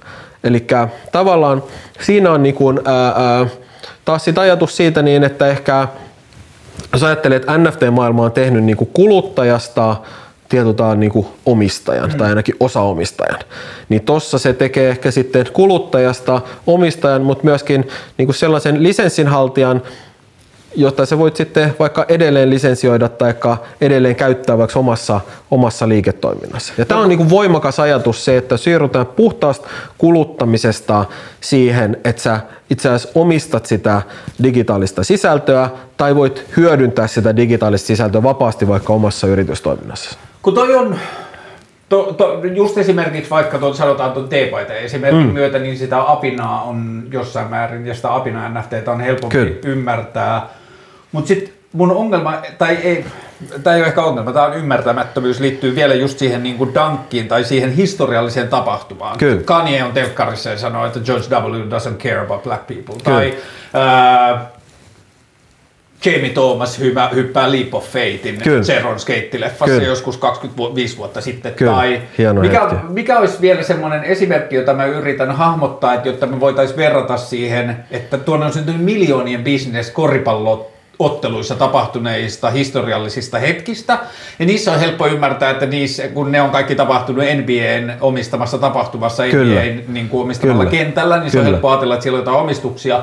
Mutta jos yritetään ottaa joku, mikähän voisi olla sellainen niin kuin abstraktimpi historiallinen tapahtuma, jossa, tai ehkä mun kysymys palaa vielä vähän siihen, että kuka noi NFT nyt on luonut, jotka liittyy niihin NBA-dankkeihin? Onko ne jotain, joilla on suorat yhteydet NBAihin tai niihin pelaajiin, kenen dankeista puhutaan? On, on, on. Et siinä on yhteistyö ää, Dapper Labsin, joka va- tekee tätä niin kuin NFT-platformia ja sitten NBAn oikeuden ää, haltijoiden, oikeuden omistajien niin kuin välillä.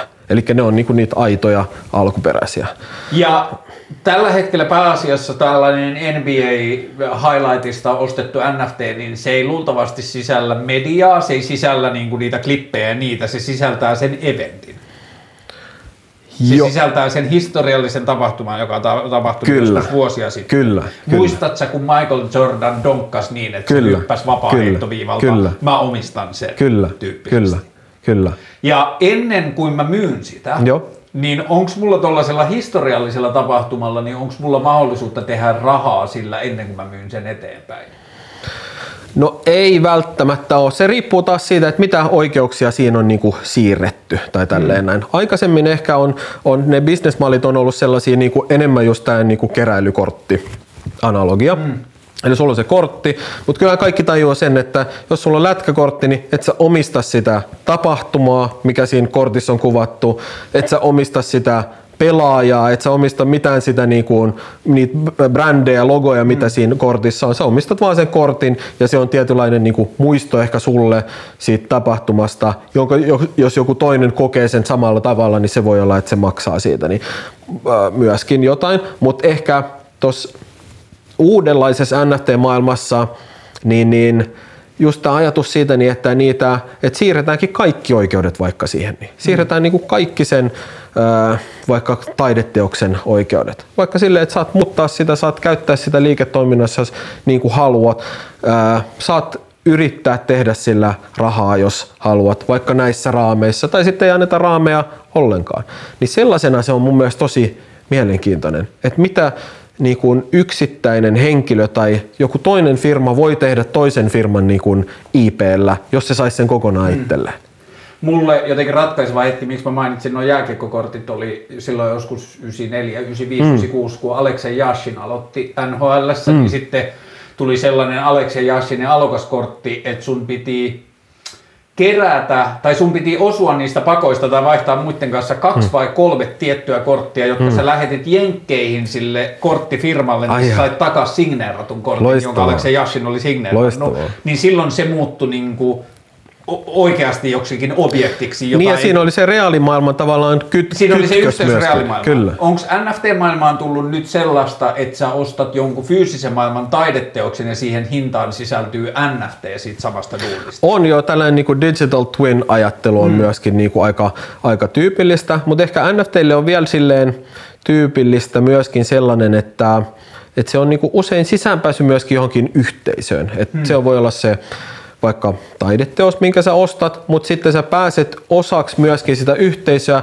jotka kaikki diggaa siitä samanlaisesta taiteesta, jotka on kaikki ostanut sitä samanlaista juttua. Ja se voi avata niin kuin tietyllä tavalla sulle ovia tai keskusteluita myöskin siihen samanmielisten niin kuin ryhmään. Hmm. Vähän samalla tavalla kuin mulla oli skeitti joskus mukana Hollannissa, kun mä olin vaihto, vaihto-oppilaana siellä, niin, niin mulla oli se skeitti, se riitti, se, että mulla oli se skeitti mukana, ja oli silleen, että, että toi on varma, että sä oot skeittari, tuu meidän kanssa. Hmm. Sitten mä pääsin osaksi sitä niinku, ryhmää, ihan, ilma, ihan niinku om, ilman omia ansioita, pelkästään sillä, että mä olin niinku s- jollakin tavalla sitoutunut hmm. siihen alakulttuuriin. Niin siinä on samanlaisia ajatuksia siitä, niin, että jos sä oot tavallaan ostanut jonkun tai oot ollut ajoissa mukana tai tukenut jotain alakulttuuria, niin sitten otetaan tosi hyvin vastaan mm. siihen niin kuin ryhmään. Ja sitten se ryhmä sisällä saattaa olla, että, että siellä tapahtuu jotain mielenkiintoista, tai sitten voi olla, että esimerkiksi tämä NFT liikkeelle laskija antaa sulle jotain bonareita, tai antaa sulle jotain muuta vielä perustuen siihen niin, että sä oot ollut niin kuin, ostanut tavallaan niin kuin tiketin siihen tota, yhteisöön jossain vaiheessa. Ja tämä on hyvin tyypillistä, että sitten sit tavallaan niin kuin matkan varrella sä voit saada lisää siitä niin kuin NFTstä itsellesi. Eli jos palataan tähän Shaquille O'Nealin ainoa Joo. kolmonen esimerkki, niin jos mä lähtisin ostamaan sitä Shaquille O'Nealin ainoa kolmasta, niin semmoisia syitä mulle ostaa sitä Joo. olisi tietyllä tavalla se, että a, itselleni mä tuotan sen tunteen siitä, että mä osallistun johonkin niin kartin Joo. että mä oon niin kuin tietyllä tavalla kiinnostunut ja etukenoinen Kyllä. suhteessa maailmaan. Toinen on se, että mä niin kuin tietyllä tavalla astuun huoneeseen, jos on muita saman Joo. henkisiä. Kyllä, juuri on näin. niin kuin yhteisöllisyysasia, että mä menen Se on hyvä jengi se, jotka on kiinnostunut Shaquille O'Nealin ainoasta kolmosesta. Niin, just se on näin. jännittävä, Joo. jännittävä porukka ihmisiä. Sieltä löytyy sellainen kokoelma ihmisiä, mutta sitten jos mä ajattelen taloudellisesta näkökulmasta, niin mulla on vähän niin kuin kaksi polkua siihen, mm. että mä sijoitan NFTisiin, Kyllä. joista voidaan ajatella, että ne voisi olla vaikka vähän niin kuin joku kiinteistömaailma, että jossain vaiheessa syntyy NFT-salkkuja tai jotain, Kyllä. että yleensä vaan kun laittaa rahaa Kyllä. niin sillä voi olla jotain.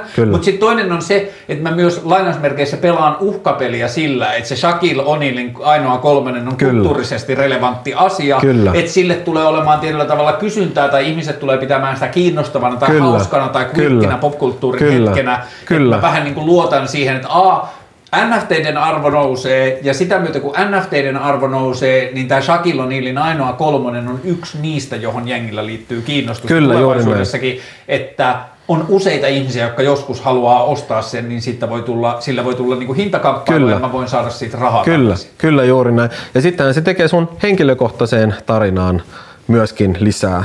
Karle, onko se se, onko se, se Karle, joka omistaa sen ai- niin, Shaquillen ainoa Shaquillen ainoa kolmosen. ei, ei, se on se toinen äijä, se on se Hortti, joka tota, se, se toinen. Onko vielä joku syy, jonka mä missaan, miksi joku ostaisi NFT, jos puhutaan ensin nyt näistä NFTistä, jotka on digitaalista taidetta tai tällaisia eventtejä? No varmaan siinä on niinku just tämä taloudellinen puoli, tietty ehkä gamblaaminen tai ää, niinku rahan parkkeeraus, niin kuin mm. tuossa sanoit. Sitten tota, tämä yhteisöllisyys, johonkin osallistuminen, laajempaan niinku, y- yhteiskunnalliseen tai digitaaliseen kehi, kehi, ää, kehitykseen osallistuminen. Ää, syitä voi olla vaikka min- minkälaisia. Tuossa oli mun mielestä mielenkiintoista se, että, että tavallaan tämä äh, skeumorfinen ajattelu, just, että kun se on Shaquille O'Nealin ainoa kolmonen, mm. niin sitten se siirretään niinku NFT-maailmaan. Sitten mm. se niinku ainoa on ar- arvokas, niinku, harvinainen, harvinainen tavallaan tässä. näin. Joo, toi Et se on- on, tämä on se mielenkiintoinen juttu, että millä päästäisiin yli siitä ajatuksesta, että joku on harvinaista niin kuin oikeassa maailmassa ja sitten se on harvinaista siellä digitaalisessa maailmassa. Okei, tämä on ehkä just se, mistä mä yritän saada kiinni ja niin kuin wrap my head around it. Voidaanko me keksiä NFTlle, tai onko sulla tullut vastaan NFTlle niin kuin tällä tavalla, kun mua kiinnostaa niin nämä hyötyulottuvuudet, mm. päästään kohta noihin de- desoihin ja Joo, DAOihin joo, ja joo. niin kuin lohkoketjuun Joo. yleensä, jossa mä näen, pa- voidaanko NFTlle, voidaanko me nyt keksiä joku hypoteettinen niin kuin hyöty, tai käytännön asia, missä mm. se ratkaisisi jonkun meidän nykymaailmassa olevan ongelman. Mikä mm. voisi olla semmoista digitaalista omaisuutta, muu kuin joku tämmöinen keräily tai lainausmerkeissä flexailuasia, mm. jonka omistajuudella olisi merkitystä. Kyllä se mun mielestä ratkaisee massiivisen ongelman, joka on aikaisemmin ollut tämä, että miten, että voiko digitaalisessa maailmassa olla uniikkeja kappaleita. Ja se on aivan massiivinen Mutta se niin on kuin ehkä juttu. aikuisille ihmisille se on silti aika kaukainen ongelma, koska onko meidän maailmassa digitaalista omistusta, että kun se CSN ase tai joku Fortnitein aseen skini on helppo ymmärtää, jos Kyllä. sä oot alle 20, Kyllä. mutta Kyllä. jos sä oot yli 25, Kyllä. niin se on vähän Kyllä. Kyllä. Niin onko jotain muita, omistetaanko me jotain digitaalista, jo, jo, jonka niin kuin tällä tavalla omistajuudella olisi väliä? No jos lähtee siitä, että mitä sä niinku omistat täältä näin, että vois, voishan ajatella sitä niin, että, että tehtäisiin tuosta hienosta tota, ää, taulusta mm. vaikka NFT ja myytäisiin sitä tämän lähetyksen jälkeen ja ajateltaisiin, että siinä on niinku sellainen niinku hyvä, hyvä kuva tavallaan, että mitä jotenkin voisi niinku, ää, myydä digitaalisessa maailmassa. Se on, se on sellainen niinku yksi kohde, mutta se on aika sellainen niinku jotenkin leimikohde mun mm. mielestä ajatella, että sulla on niinku, saatat kuvan sun taideteoksesta ja myyt sitä sitten digitaalisessa maailmassa. Mutta onhan sitten erilaisia vaikka, jos miettii jotain muita sellaisia asioita, mitä sä niinku omistat tai teet, niin mitä jos Kaarle keskusteluohjelman omistaisi ne sen kuuntelijat? Joo, ja tämä on semmoinen, joka mua nyt kiinnostaa mennään tosi niin- paljon. kyllä, mennään sitten kyllä, kohta seuraaviin, kyllä, jotka liittyy kyllä, DAOon ja sellaisiin kyllä. asioihin, mutta että vielä mä haluan ehkä hahmottaa tästä maailmasta, kun se mikä mulle on tuossa NFTssä yksi kiinnostava asia on se, että nyt on digitaalisen taiteen tuottajia, jotka tekee tekee digiduuneja ja sitten ne myy Kyllä. sen NFT niistä, mutta että se, mitä mä nyt on ymmärtänyt, että ne voi jättää sinne itselleen tietyn siivun siitä. Kyllä, että kun kyllä. sä ostat NFTn tästä mun apinasta tai Kyllä. mitä tahansa, mitä mä oon tehnyt, niin sä omistat 85 Kyllä. prosenttia siitä Kyllä. ja saat tehdä sillä mitä Kyllä. tahansa. Kyllä. Mä jään äänettömäksi, mutta ikuiseksi omistajaksi Kyllä. siihen omaan teokseen, että Kyllä. aina kun se myydään eteenpäin, niin mä saan 15 prosenttia siitä kaupasta, kyllä. niin? Digitaalisessa maailmassa on aikaisemmin ollut vaikea rakentaa tällaisia niin pitkiä häntiä. Hmm. Yleensä kun sä oot myynyt digitaalisen tuotteen, niin se on niin kuin ker- kerrasta poikkia. Niin se on tavallaan sellaista niin kuin pitkää, pitkää häntää, ei ole voitu rakentaa siihen. Niin, ää, NFT-maailmassa se on mahdollista ja se on hirveän hauska ajatus siitä, niin että, että että se taloudellinen niin kuin gamble voi olla sellainen, että sä myytkin aika halvalla jotain, mutta jätät itsellesi jonkinlaisen siivun sinne, niin että jos taloudellista nousua tässä tapahtuu, niin sitten mä pääsen osalliseksi siihen. Mm. Jos ajattelee vaikka taiteilijoita, niin on ollut aika vaikea päästä osaksi sitä, niin kuin jos, sun, jos sun teokset, jos, ne, jos niiden arvo nouseekin yhtäkkiä. Mm. Niin sitten sulla on teokset on maailmalla, mutta et sä pääse niin kuin itse siitä, siitä osalliseksi. Kuitenkin voisi olla niin kuin, jotenkin oikeudenmukainen ajatus, että se taiteilijakin saisi niin. siitä, siitä arvonnoususta niin kuin, ää, rahaa. Ehkä jossain on Fudiksessa on niin kuin, ka, jotain tällaisia niin kuin kasvattajaseura-ajatuksia, mm. mitkä on niin kuin, tällaisia saman, samantyylisiä, mutta että kasvattajaseura-ajatus voidaan nyt tehdä kaikkeen digitaaliseen ää, tuotantoon. Joo, ja tällaisia esimerkkejä, toi on hyvä toi taiteilijuus, mm. ää, kasvattajaseura on hyvä. Sitten on tämmöisiä, mitä on syntynyt nyt nykymaailmassa, kaksi esimerkkiä kulutusmarkkinoilta, esimerkiksi Supreme ja Rolex, mm. jotka molemmat on sellaisia tuotteita, että kun sä saat ostettua kaupasta jälleenmyyntihinnalla mm. tuotteiden ja astut ulos, niin ne Kyllä. on arvokkaampia Kyllä. siinä vaiheessa, Kyllä. kun ne oli siellä kaupassa, Kyllä.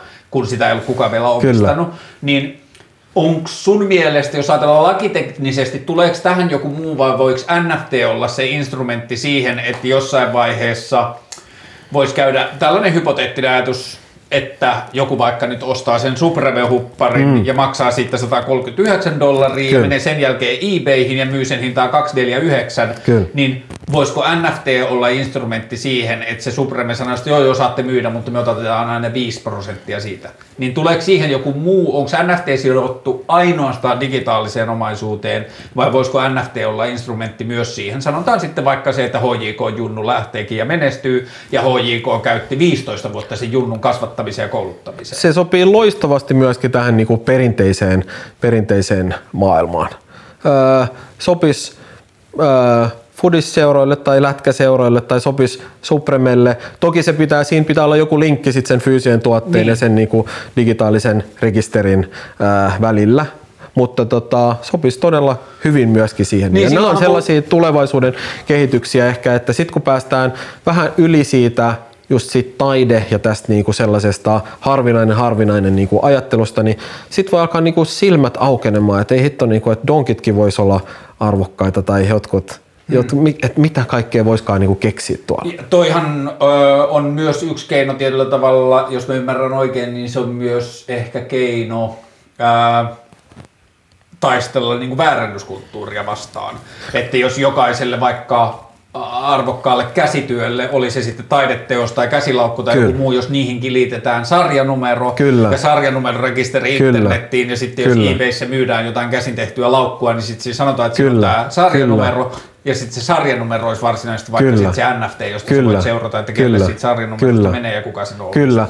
Joskin tällä hetkellä suurimmissa NFT-platformeissa niin se meno on aika lähellä sellaista niinku Mustamäen toria myöskin. Eli siellä on niin kuin varmaan 90 prosenttia ainakin siitä kamasta on jollakin tavalla niin kuin feikkiä tai viallista tai opportunistista tai tälleen näin. Siinä... Miten feikki tai viallinen on mahdollista tuossa lohkoketjumaailmassa? No periaatteessa ja niin kuin vaikka screenshottaamalla tämä apina tällaisen niin analogisen aukon, aukon kautta ottamalla siitä kuva ja myymällä sitä NFT-maailmassa, niin – niin varmasti on mahdollisuus niinku huijata Mutta et sä voi huijata mennä katsomaan siihen, että hetkinen, tänä, tämän apinan digitaalinen jalanjälki ei mene siihen alkuperäiseen taiteilijaan Kyllä, asti. kyllä. Ja se on se niinku tavallaan, että mikä pitää sitten ää, ostajan aina suorittaa huolellisesti tuossa, no, että erityisesti jos on niinku jostain arvokkaammasta omistuksesta kyse, niin, niin katsoa se, että ne jäljet johtaa siihen, että kuka sen on tehnyt ja missä lompakoissa se on liikkunut, millaisia summia siitä on maksettu ja se kokonaisuus muodostaa taas sen niin kuin luottamuksen siihen, niin että okei, tämä on se aito mm. ja alkuperäinen. Loppupeleissä sä voit käydä katsoa sitä niin, että, että, mis, että kuka sen on niin kuin tehnyt ja mistä, mistä se on niin kuin tullut mm. se. Ja jos se on tullut sieltä oikeasta lähteestä, samasta mistä kaikki, kaikki muutkin aidot ja alkuperäiset on tullut, niin, niin silloin, silloin se on tota, ää, aito. Ja jos mä oon ymmärtänyt tämän oikein, niin onko niin, että jos joku maksaa nyt sanotaan 750 000 euroa digitaalisesta mm. apinasta, niin tällä hetkellä se maksaa siitä siksi, että niistä apinoista sattui tulemaan yksi NFTn käynnistyskulttuurin merkkiasioista. Kyllä. Niin se panostaa tietyllä tavalla NFT-kulttuurin syntyhetkeen. Kyllä, kyllä. Varmasti nämä on niinku tällaisia ää, ää, ehkä sadan tai 200 vuoden kuluttua saattaa olla jonkinlaisia niin kuin merkkipaaluja tai tällaisia näin. Voi olla, että ihmiset ei ole niin kiinnostuneita siitä, niin kuin, ne taiteelliset arvothan on aika heikot kuitenkin näissä niin. Niin kuin, ensimmäisessä niin kuin, äh, NFT niin kuin menestysprojekteissa. Joku voi olla siitä tietty eri mieltä, mm. mutta, mutta mutta tota, varmaan siinä niinku sijoitetaan myöskin siihen niin, että ajatellaan, että nyt ollaan tämän kehityskaaren ihan alkupäässä ja ne teokset, jotka nyt on ollut merkittäviä, niin saattaa mm. olla sitten pitkän ajan kuluessa niinku jonkinlaisia niinku merkkipaaluja. Yksi asia, missä mm. mä sain jonkinlaisen yhteyden digitaaliseen, mm. Ootas, mä otan täältä yhden esimerkin, se on tässä, ää, on, tää on digitaalinen taide, mm. teos, ää, joka, niin kuin tämä on tämä taulu, mutta sitten mä tajusin sen, että periaatteessa tästä on kaksi versiota, että tästä on tämä tiedosto, josta tämä on painettu, Kyllä. mutta jossain on olemassa se Photoshop-tiedosto, jolla tämä on Joo. tehnyt, jossa on Joo. kaikki layerit ja kaikki, Joo. Joo. niin si- se on niin kuin yksi ulottuvuus taas, jossa mä voisin kuvitella sille digitaalisen alkuperäistiedoston omistamiselle jotain lisäarvoa. Kyllä, Kyllä. Öö, ennen kuin mennään tästä NFTstä vielä eteenpäin, niin minkälaisia... Upea kansi muuten tuossa. Niin on, siis tää on ihan Siinä on vielä yksi tällainen niin leijeri tai niin. filtteri päällä siinä niin itse, itse kannessakin. Tai... Joo. Ja sitten tämä on vielä upea Mutta tota, ennen kuin mennään NFTstä eteenpäin, tuleeko sulla mieleen esimerkiksi vaikka jotain suomalaisia esimerkkejä, että jos toi niin kuin, NFT-donkki tai NFT-highlightit oli mm. yksi. Minkälaista muista asioista Euroopassa tai Suomessa tai Jenkeissä tai tässä kulttuurista yleensä on nyt keksitty tehdä NFT mm. viimeisen vuoden aikana? No meillä on sellainen NFT-platformi kuin Fungi itsellämme ja meillä on ensimmäinen asiakas on tällainen suomalainen tosi kiva tota, ää, VR ää, tuotantoyhtiö Zoan, joka on tehnyt saaren, privaatti saaren, josta myydään nyt sitten meidän tämän niin kuin platformin kautta on myyty sitten tontteja. Siellä on yhteensä, olisiko siellä 120 tonttia tällä hetkellä, voi, voi olla väärässä, mutta suurin piirtein niin kuin sata, sata vähän päälle niin kuin tontteja siellä saaressa.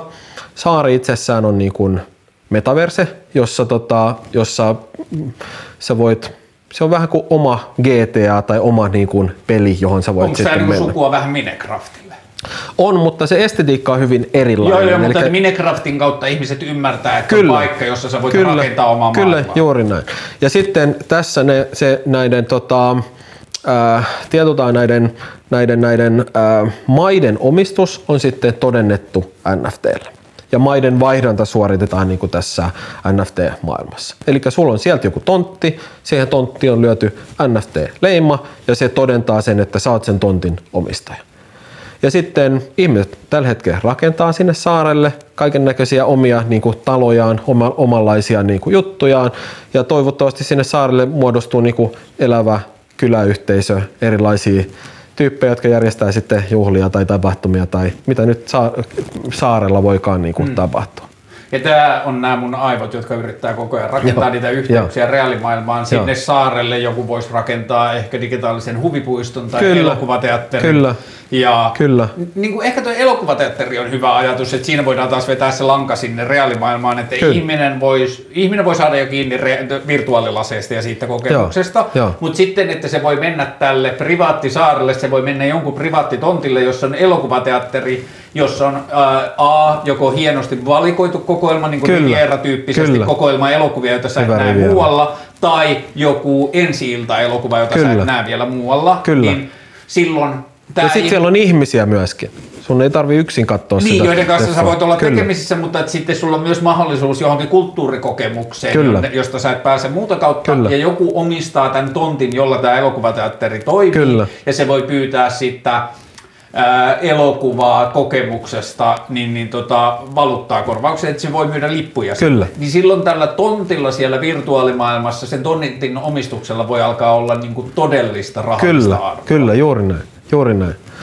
Että se tavallaan yhteisön luomat sitten asiat tai tapahtumat, jotka tietyltä virtuaalisessa maailmassa on kuitenkin aika helposti toteutettavia ja aika rajattomia myöskin. Se on aika helppo järjestää bileet vaikka virtuaalisessa maailmassa, kun sun ei tarvitse siivota mm. eikä, eikä, tota, eikä varata tiloja tai taikka kantaa, kantaa juomia tota, ää, ja siirtää, siirtää tuoleja. Se on aika helppo järjestää vaikka tehdä DI-keikka siellä niin, ja mm. sitten kutsua, kutsua ihmisiä sinne. Tota, se on niin helposti järjestettävissä ja fyysisen maailman rajoitukset ei tietyllä sovellu sinne niin, ja siksi on mahdollista ainakin, että ne yhteisöt alkaa niinku toimimaan siellä myöskin. Onko vielä, mä ehkä yritän pekoa tätä NFT mm. mahdollisuuksia, onko vielä jotain juridisia ongelmia, joiden äh, hoitamisessa NFT voisi olla kelpokäytäntö tai kelpoväline?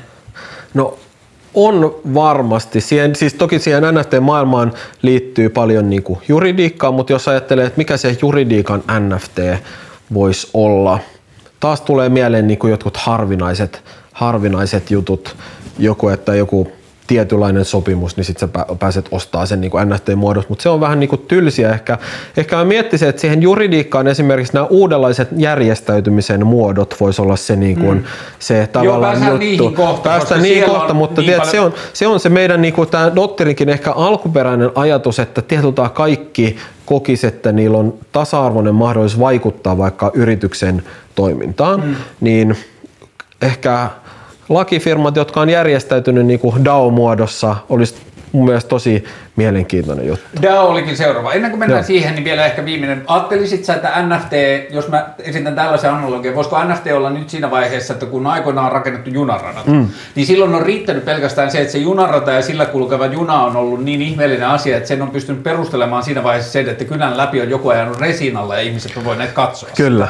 kyllä. me ollaan vähän niin kuin, ja sitten nykypäivänä kukaan ei enää ajattele junarataa, ihmiset vaan tietää, mm. että VR-kargolla tuli hänelle jostain kyllä, Kemijärveltä kyllä. joku laatikko, joka on nyt hänellä mm. kotona, ja se mm. juna ja se junarata, hän on unohtanut sen kokonaan, mutta mm. se juna ja junarata mahdollisti mm. sen, mutta ensimmäiset kolme vuotta, kun Kemijärvelle tuli junarata, niin siihen mm. riitti pelkästään se, että sai nähdä ne raiteet kyllä. siinä kulkevat. Niin ollaanko me NFTn kanssa vähän samassa vaiheessa? Ollaan varmasti ihan siellä alussa, ja kaikki niin kuin siihen NFT liittyvä kritiikki, tai suuri osa siitä ainakin on niinku ihan oikeutettua, että se Öö, on paljon feikkejä ja se kuluttaa paljon sähköä ja luonnonvaroja ja niin poispäin, mutta pitää muistaa, että nyt ollaan ihan siellä niinku mm. höyryveturi resina niinku kohdassa sitä, niinku, sitä, sitä matkaa ja tämä idea on nyt vasta niinku oikeastaan sille esitelty ja mä uskon, että ne niinku teknologiset ja muut haasteet saadaan kyllä niinku ratkaistua tai saadaan vähintäänkin niinku puolitettua tai, tai vietyä niinku yhteen mm. kymmenesosaan siitä, mitä ne, mitä ne nyt on tässä. Et pikkusen malttia ehkä sen kanssa ja pikkusen ehkä tällaista niinku visiointia, että että, että mihin suuntaan se mm. voi niinku mennä. Ja tietyllä tavalla siis junakin on niinku idea loppujen hmm. lopuksi. Se on niinku idea siitä, että ihmiset voi liikkua nopeasti paikasta toiseen. Sitten kun se idea on niinku, ää, esitetty, niin sitten ihmiset alkaa liikkua niinku siihen suuntaan. Sitten ne alkaa rakentaa parempia junia, ehkä vaatimaan sitä hmm. niin, että sä pystyt niinku liikkumaan eri, eri, tota, eri vaikka kylien tai kaupunkien niinku välillä. Että se usein lähtee siitä ideasta ja sitten se teknologia tavallaan niinku seuraa siinä niinku yhteiskunnallisen hmm. muutoksen niinku rinnalla. Joo, ja ehkä sitten vielä näistä niin kuin teknologisista mullistuksista tai teknologisista asioista, niin se, että monet asioistahan on näyttänyt meille niin kuin tosi niin kuin sillä tavalla novelty tai semmoisilta, mm. että jos ajatellaan, että pankkikortti, niin kuin mikähän se lista oli esimerkkeistä, että VHS ja pankkikorttimaksut tai internetmaksut on hirveä määrä teknisiä DVD, VHS, Betamax, on hirveästi Kyllä. asioita teknologisen kehityksen varrella, jotka kaikki oli alkuun että pornoteollisuus oli ainoa, joka osasi käyttää niitä. Kyllä. Pornoteollisuus synnytti internetissä maksamisen mahdollisuuden ja äh, striimaamisen Kyllä. ja muita tällaisia asioita. Niin me ollaan ensin, se on tapahtunut vaan jossain meidän tietoisuuden laidalla ja sitten se on pikkuhiljaa uinut siihen, että me käytetään sitä kyllä. päivittäin, mutta me ei edes tajuta kyllä. sitä tai me ei kyllä. huomata sitä pornoteollisuuden tästä analogiasta, niin mä kuuntelin sellaisen haastattelun, missä tämä niin tunnettu pornotähti sanoi, että, että jos hän olisi saanut jonkun siivun kaikista niistä videoista, mitä hän on niin kuin kuvannut mm. uransa aikana, niin hän olisi multimiljonääri. Mutta koska hän on saanut kertakorvauksen jokaisesta niin kuin, digitaalisesta niin kuin, tota, ää, ää, työstä, niin, niin, niin silloin ei ole jäänyt kauheasti kuitenkaan niin kuin, fyrkkaa fyrkkaa käteen. Niin, niin tämä on ehkä myös se ajatus siitä, niin että jos oltaisiin voitu rakentaa tällaisia niin kuin, ää, taloudellisia insentiivejä siihen, että sä saat jotain muuta kuin sen kertakorvauksen siitä ää, digitaalisesta tota, tuotteesta, niin, niin se, se, se voi tehdä monesta niin kuin, sisällöntuottajasta paljon varakkaampi. Joo, ja mä uskon, että tämä on myös ää, tekninen mahdollisuus, joka avautuu monelle meistä, jotka ei ole siellä sisällä, niin mm. se avaa sen, että jos puhutaan esimerkiksi vaikka isosta elokuvatuotannosta, mm niin se, että kuka laittaa päätähden hiukset, on merkittävä tietyllä tavalla toimia siinä kyllä, kokonaisuudessa. Kyllä. Ja jos tämän, joka tekee hair and makeup kolmelle pääosanäyttelijälle, niin jos sen duuni saataisiin sidottua esimerkiksi 0,025 prosenttiin sen elokuvan tuotannosta, kyllä, niin, kyllä. tai muusikot, kyllä, tai musiikin tuottaminen, kyllä. tai se, että joku studiorumpali käy soittamassa Children of Bodomin rumpuille tuplabasarit, koska kyllä. niiden oma rumpali ei pysty kyllä. siihen, tai mikä tahansa, niin tämä on ehkä semmoinen reaalimaailman asia, jossa me voidaan ymmärtää, että aa, hetkinen, että jos on joku asia, joka elää maailmassa, on sitten ö, musiikkikappale tai levy tai just vaikka se pornovideo mm. tai joku mm. muu, niin jos sen tuotantovaiheessa saadaan sidottua siihen merkittävät tekijät ja sen Kyllä. jälkeen vaan periaatteessa piilotettua sinne Kyllä. pohjakoodiin, että milloin tahansa tämä Kyllä. liikkuu, niin tämä on mun mielestä semmoinen ulottuvuus. Ja mikä on se tuossa lohkoketjumaailmassa elävä instrumentti, jota tuohon käytetään? No se on, kyllä toi NFT on aika hyvä niin kuin instrumentti tollaiseen noin. Öö, Toki se, että sit jos ajattelee, että yksittäisille niin kuin muu, yksittäiset muusikot niin kuin omistais vaikka siitä, tai no se, joka tapauksessa niin lohkoketju, miten tahansa se onkaan niin kuin teknologisesti toteutettu siinä, niin, mm. niin on loistava instrumentti niin kuin tämän tyyliseen niin kuin arvon jakamiseen, jossa se ehkä jakautuu sitten tietyllä tavalla niin kuin toivottavasti tasa-arvoisemmin niiden niin kuin tekijöiden välillä ja toivottavasti niin kuin pidemmältä, pidemmältä ajalta ehkä niin kuin perinteisessä digitaalisessa maailmassa kuitenkin se arvo on jäänyt sinne niin kuin välikäsien mm. haltuun. Et jos ajattelee, että tämä tulee YouTubeen tämä meidän haastattelu, niin, niin suuri osa siitä arvosta jää kuitenkin siihen niin kuin YouTubelle. Hmm. Se jää siihen välikädelle. Mutta ehkä tuossa NFT-maailmassa niin pystytään niitä välikäsiä kuitenkin, se mahdollistaa niinku suoran interaktion tavallaan niinku vaikka koripallotähden ja hänen faniensa välille. Hmm. Siitä poistuu usein sellaisia niinku välikäsiä siitä, niin, jotka sit syö sitä arvoa myöskin tosi pahasti. Että tota, et, et tällaisia jotenkin aj- ajatuksia tuohon tuohon liittyy siihen niin kuin uudenlaiseen niin kuin digitaaliseen vaihdantaan. Ne teknologiajätit ei enää kerää sitä kaikkea arvoa siitä välistä ja toisaalta on mahdollisuus jo siinä niin kuin tietyllä tuotantovaiheessa sitoa se oma työpanos siihen tulevaisuuden arvonnousuun. Joo ja sitten tämähän on myös mahdollisuus myös projekteja käynnistäessä jakaa riskejä. Et Kyllä. jos puhutaan vaikka joku kiinteistön rakentamisesta, Kyllä. tehdään joku tapahtumakeskus, Kyllä. niin jos siinä vaiheessa, kun sitä ruvetaan rakentamaan, niin kilpailutetaan – vaikka sähkö- ja LVI-tuotanto hmm. sillä, että millä prosentilla sen seuraavasta 15 Kyllä. vuodesta olette valmiit tekemään. Kyllä. Ja silloin periaatteessa projekti voidaan tehdä pienemmällä riskillä, kun se Kyllä. riski jakaantuu niille tekijöille, mutta siinä saadaan sidottua myös sen tulevaisuuden tuotot. Kyllä. Ja Kyllä. Tämä, kun tämä on mun mielestä nyt se lainausmerkeissä ongelma, mm. että mä näen paljon näissä, sanotaan niin kuin, jos ei käytetäkään lohkoketjua, vaan käytetään kattokehikkoa vaikka decentralized, mm. niin sen mm. alla on hirveästi asioita, joilla on mahdollisuus mullistaa sitä tapaa, miten me ajatellaan omistamisesta kyllä, ja kyllä. riskistä ja muusta. Ja esimerkiksi siitä, että kuinka paljon, niin paljon on tapahtunut paljon muuta hienoa kehitystä maailmanhistoriassa viimeisten vuosikymmenien aikana, niin yksi mikä on näyttänyt menneen hassusti toiseen suuntaan on se, että ihmisten työstä näyttää koko ajan enemmän ja enemmän rikastuvan pieni ryhmä, eikä kyllä, ne ihmiset, kyllä, jotka sitä työtä tekee. Kyllä. Niin tässä mä näen, että näillä avoimilla ja läpinäkyvillä ja todennettavilla verkostoilla tulee olemaan valtava merkitys seuraavan sadan vuoden aikana, että me pystytään tarkemmin jakamaan sitä, että jos on iPhone-tehdas Kiinassa, niin me voidaan joskus päästä siihen, että se mikrosirun asettaja Kyllä. omistaa jonkinlaisen Kyllä. pienen osan siitä kokonaisuudesta, Kyllä. mitä tapahtuu. Kyllä, Kyllä. Öö, Okei, okay. ehkä nyt looginen seuraava steppi on ottaa öö, termi DAO, joka on Decentralized Autonomous Organization. Kyllä. Se, miksi mä oon nyt kiinnostunut siitä, tämä on sellainen asia, josta mä oon puhunut näissä keskusteluohjelman blogeissa viime aikoina jonkun verran, on semmoinen ruotsalainen jäbä, joka tekee asioita nimellä Wintergatan. Se mm. teki 10-15 vuotta sitten semmoisen fyysisen esineen, joka soittaa musiikkia metallikuulilla. Mm-hmm. Se on niin vanha-aikainen musiikkikone, Joo, muistan, huomattavasti muistan monimuotoinen. näitä, Siitä tuli vähän internetmeemiä ja muuta. Joo. Ja sitten se alkoi rakentamaan siitä, se oli niinku rakennettu pahvista ja vannerista ja jes- Jesse-teipistä, vaan semmoinen, että se sai todistettua itselleen sen konseptin Joo, toimivaksi. Ja sitten se alkoi rakentamaan siitä niinku laitetta, josta sillä oli haaveet, että niinku tulee hälle niinku kiertuesoitin, mm. että se on purettava, se toistaa aina saman miljoona mm. kertaa putkeen mm. ja se toimii näin. Mm. Ja se rakensi metallikehikkoja ja se alkoi tekemään 3D-tulostamalla ja niin kuin erilaisilla jyrsin tekniikoilla ja muilla siihen osia.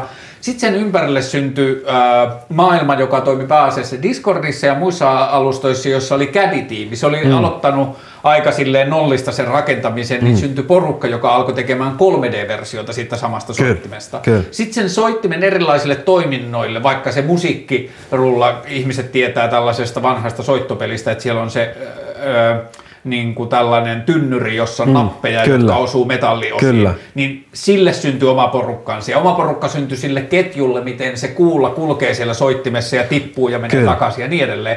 Ja sinne alkoi syntyä insinöörivetoisten ihmisten ryhmittymiä, jotka alkoi ratkaisemaan niitä projekteja Joo. ja ongelmia siitä. Ja nyt se rakensi sitä neljä vuotta sitä soitinta, kunnes se tajusi, että se oli tehnyt ratkaisivia suunnitteluvirheitä alussa, niin se romutti koko projektin. Nyt se on aloittanut sen nollista taas. Ja tällä hetkellä, mitä se on tehnyt viimeiset neljä viikkoa, niin se tekee YouTube-livejä, jossa istuu 3D-piirustusohjelmassa. Mm. Ja siellä on hirveä porukka insinöörejä chatissa, jotka sanoo, että hei, täällä laita ruuvireikää tolle Joo, puolelle, että se osuu joo. tähän osu- Joo. osaan myöhemmin. Joo. Ja sitten jengi laittaa, että hei, mä löysin netistä tällaisen osan, joka on rakennettu johonkin lääketieteen mittausteknologiaan. Toi osa sopii sulle täydellisesti tähän tarpeeseen. Joo. Ja sen ympärille se on nyt alkanut rakentamaan tai suunnittelemaan tässä vaiheessa sitä DAOa. Kyllä. Eli Decentralized Autonomous Organization. Hajautettu autonominen yhteisö. Yhteisö, kyllä. Ja se pystyy perustaessaan luomaan sille tietyt säännöt. Se pystyy mm. sanomaan, että hän omistaa siitä tietyn määrän. Kyllä. Sen äh, design requirements, sen suunnitteluvaatimus, suunnittelutavoitteet löytyy tällaista dokumentista, jossa mm-hmm. kerrotaan, mitä tämä soitin pyrkii tekemään, mm. mitä asioita se ei saa tehdä, mitä asioita mm. se pyrkii välttämään niin edelleen, että sun pitää ensin suostua näihin sääntöihin. Kyllä.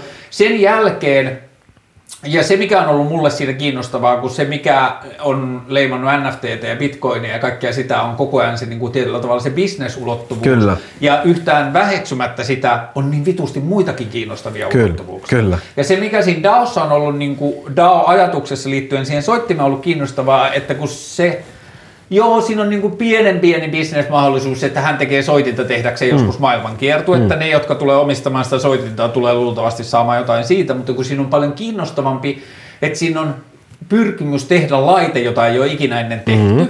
ja siihen liittyy lukuisia ongelmia, ja niiden ongelmanratkaisu saattaa synnyttää asioita, jotka saattaa hyödyttää jossain muualla ja niin edelleen. Niin Siihen syntyy paljon kiinnostavia asioita omistajuudesta Kyllä. ja mukana olemisesta ja kontribuoinnista ja kaikesta muusta. Ja me ollaan eletty maailmassa, jossa meillä on jossain PRH, patentti- ja rekisterihallituksella on laatikko, jossa on paperi, jossa on yrityksen Kyllä. nimi ja sen omistajat. Ja se on hirveän vaikeaa ja monimutkaista ja Kyllä. muuta. Ja meidän maailma on mennyt siihen, että mm, tehtaat omistaa tehtaanomistajat siksi, koska se on niin kuin helpoin tapa, miten se menee. Kyllä. Sun pitää vaan neuvotella sun tuntipalkkaa ja tehdä muuta. kyllä. Ja yhtäkkiä meille syntyy vaan ajatuksena tällä, että haa, että mitä jos organisaatio onkin hajotettu? Kyllä. Mitä jos se onkin autonominen? Kyllä. Mitä jos sillä ei olekaan, että sillä on määrääviä sääntöjä, mutta sillä ei ole määrääviä ihmisiä? Kyllä. Ja tällä hetkellä kaikella rakkaudella digitaalisia apinoita ja niin kuin hienoja donkkeja kohtaan, niin kaikki tämä huomio, joka on mennyt tähän lenkkarin keräilyyn, on Kyllä. vielä varastanut sen huomion niiltä todellisilta Kyllä. teknisiltä mahdollisuuksilta, Kyllä. mitä Kyllä. Ö, Sä tulet juridiikan taustalta. Miltä DAO ja siihen liittyvä kulttuuri, mikä sulle, sulle on siinä kiinnostavaa? No ehkä jos miettii sitä niin kuin toisinpäin, että millä tavalla toi koneen tekeminen olisi niin perinteisessä maailmassa niin kuin tehty, mm. niin siinä olisi varmaan ollut joko, jolla olisi ollut rahaa, ja sitten se olisi rahoittanut sitä ja sitten oltaisiin ostettu erilaisia palveluita sen koneen erilaisiin niin kuin tekemisiin. Tälleen näin. Sitten ne, ää, ne olisi varmaan ollut alihankkijoita, ne todennäköisesti ne tyypit, jota, jotka olisi niinku rakentanut sitä konetta ja sitten loppujen lopuksi olisi yksi taho sitten omistanut sen taho ja sijoittajat, jotka olisi siihen osallistunut, olisi omistanut tämän ää, koneen ja sitten päättänyt sen käytöstä. Tässä, ehkä tässä DAO-mallissa niin se mahdollistaa sen, että se rahoitus on niin kuin tietyllä käännetty toisinpäin. Se mahdollistaa tietyllä ihmisten sitoutumisen siihen projektiin taloudellisesti tai muuten jo siinä rakennusvaiheessa. Ja tämä on tosi mun mielestä niin kuin hauska, mielenkiintoinen ajatus. Se kääntää vähän tällaisen niin kuin venture capital-ajatuksen toisinpäin tietyllä tavalla, että ensin sun pitää olla idea, sit sä saat rahoitusta, sit sä voit toteuttaa sen idean. Niin toi menee niin kuin toisinpäin tavalla, että ensin sulla on melkein niin kuin se on melkein niin, että ensin sulla on rahoitus, sitten sulla on idea, sitten sä, niinku, mm. sit sä alat toteuttaa. Tai ainakin se idea jalostuu siinä matkan mm. varrella tavallaan. Mutta ihmiset uskoo siihen niinku yle, niinku suuntaan, mihin sä oot menossa ja haluaa sitten osallistua siihen, niin joko omalla kontribuoinnillaan tai sitten taloudellisesti. Ja tässäkin ehkä just se, että miksi se kone sitten rakentuu niin hyvin, niin varmaan suuri määrä ihmisistä kokee omistajuutta siihen koneeseen. Se ei ole enää sen yhden äijän se tekemä sellainen niin kuin, niin kuin elaborat kone, joka soittaa jotain, vaan nyt se on todella sen yhteisön tekemä, yhteisön omistama kone. Ja tällaisena niin analogian tasolla, niin, niin, niin varmaan toi sopeu, sopii monenlaiseen yritystoimintaankin. Mä en usko, että osakeyhtiö on niinku kaikkein paras järjestäytymisen muoto. Se ei voi olla se niinku viimesijainen paras järjestäytymisen muoto niinku yhteiskunnassa. Ainakaan kaikkeen, kaikkeen niinku taloudelliseen toimintaan. Ja mä itse, tämä voi olla ehkä niinku henkilö, henkilökysymyskin, niin mä tunnen suurta vetoa sellaisiin niin kuin yhteisöllisiin projekteihin, missä mulla on kuitenkin joku taloudellinen insentiivi olla niin kuin mukana. Hmm. Ää, ja DAOt mahdollistaa niin kuin mukana olemisen myöskin sellaisissa projekteissa, sellaisissa jutuissa, mitkä ei ole aikaisemmin ollut niin kuin tavallisten ihmisten niin kuin ulottuvissa. Että jos ajattelee, että mihin mulla on mahdollisuus sijoittaa, niin se on aikaisemmin ollut varmaan osakkeet ja sijoituskämppä ja niin poispäin ei mulla ole fyrkkaa tällä hetkellä niinku niihinkään, mutta mulla saattaisi olla fyrkkaa ehkä yhteen kymmenesosaan jostain sijoituskämpästä niinku stadissa. Mm.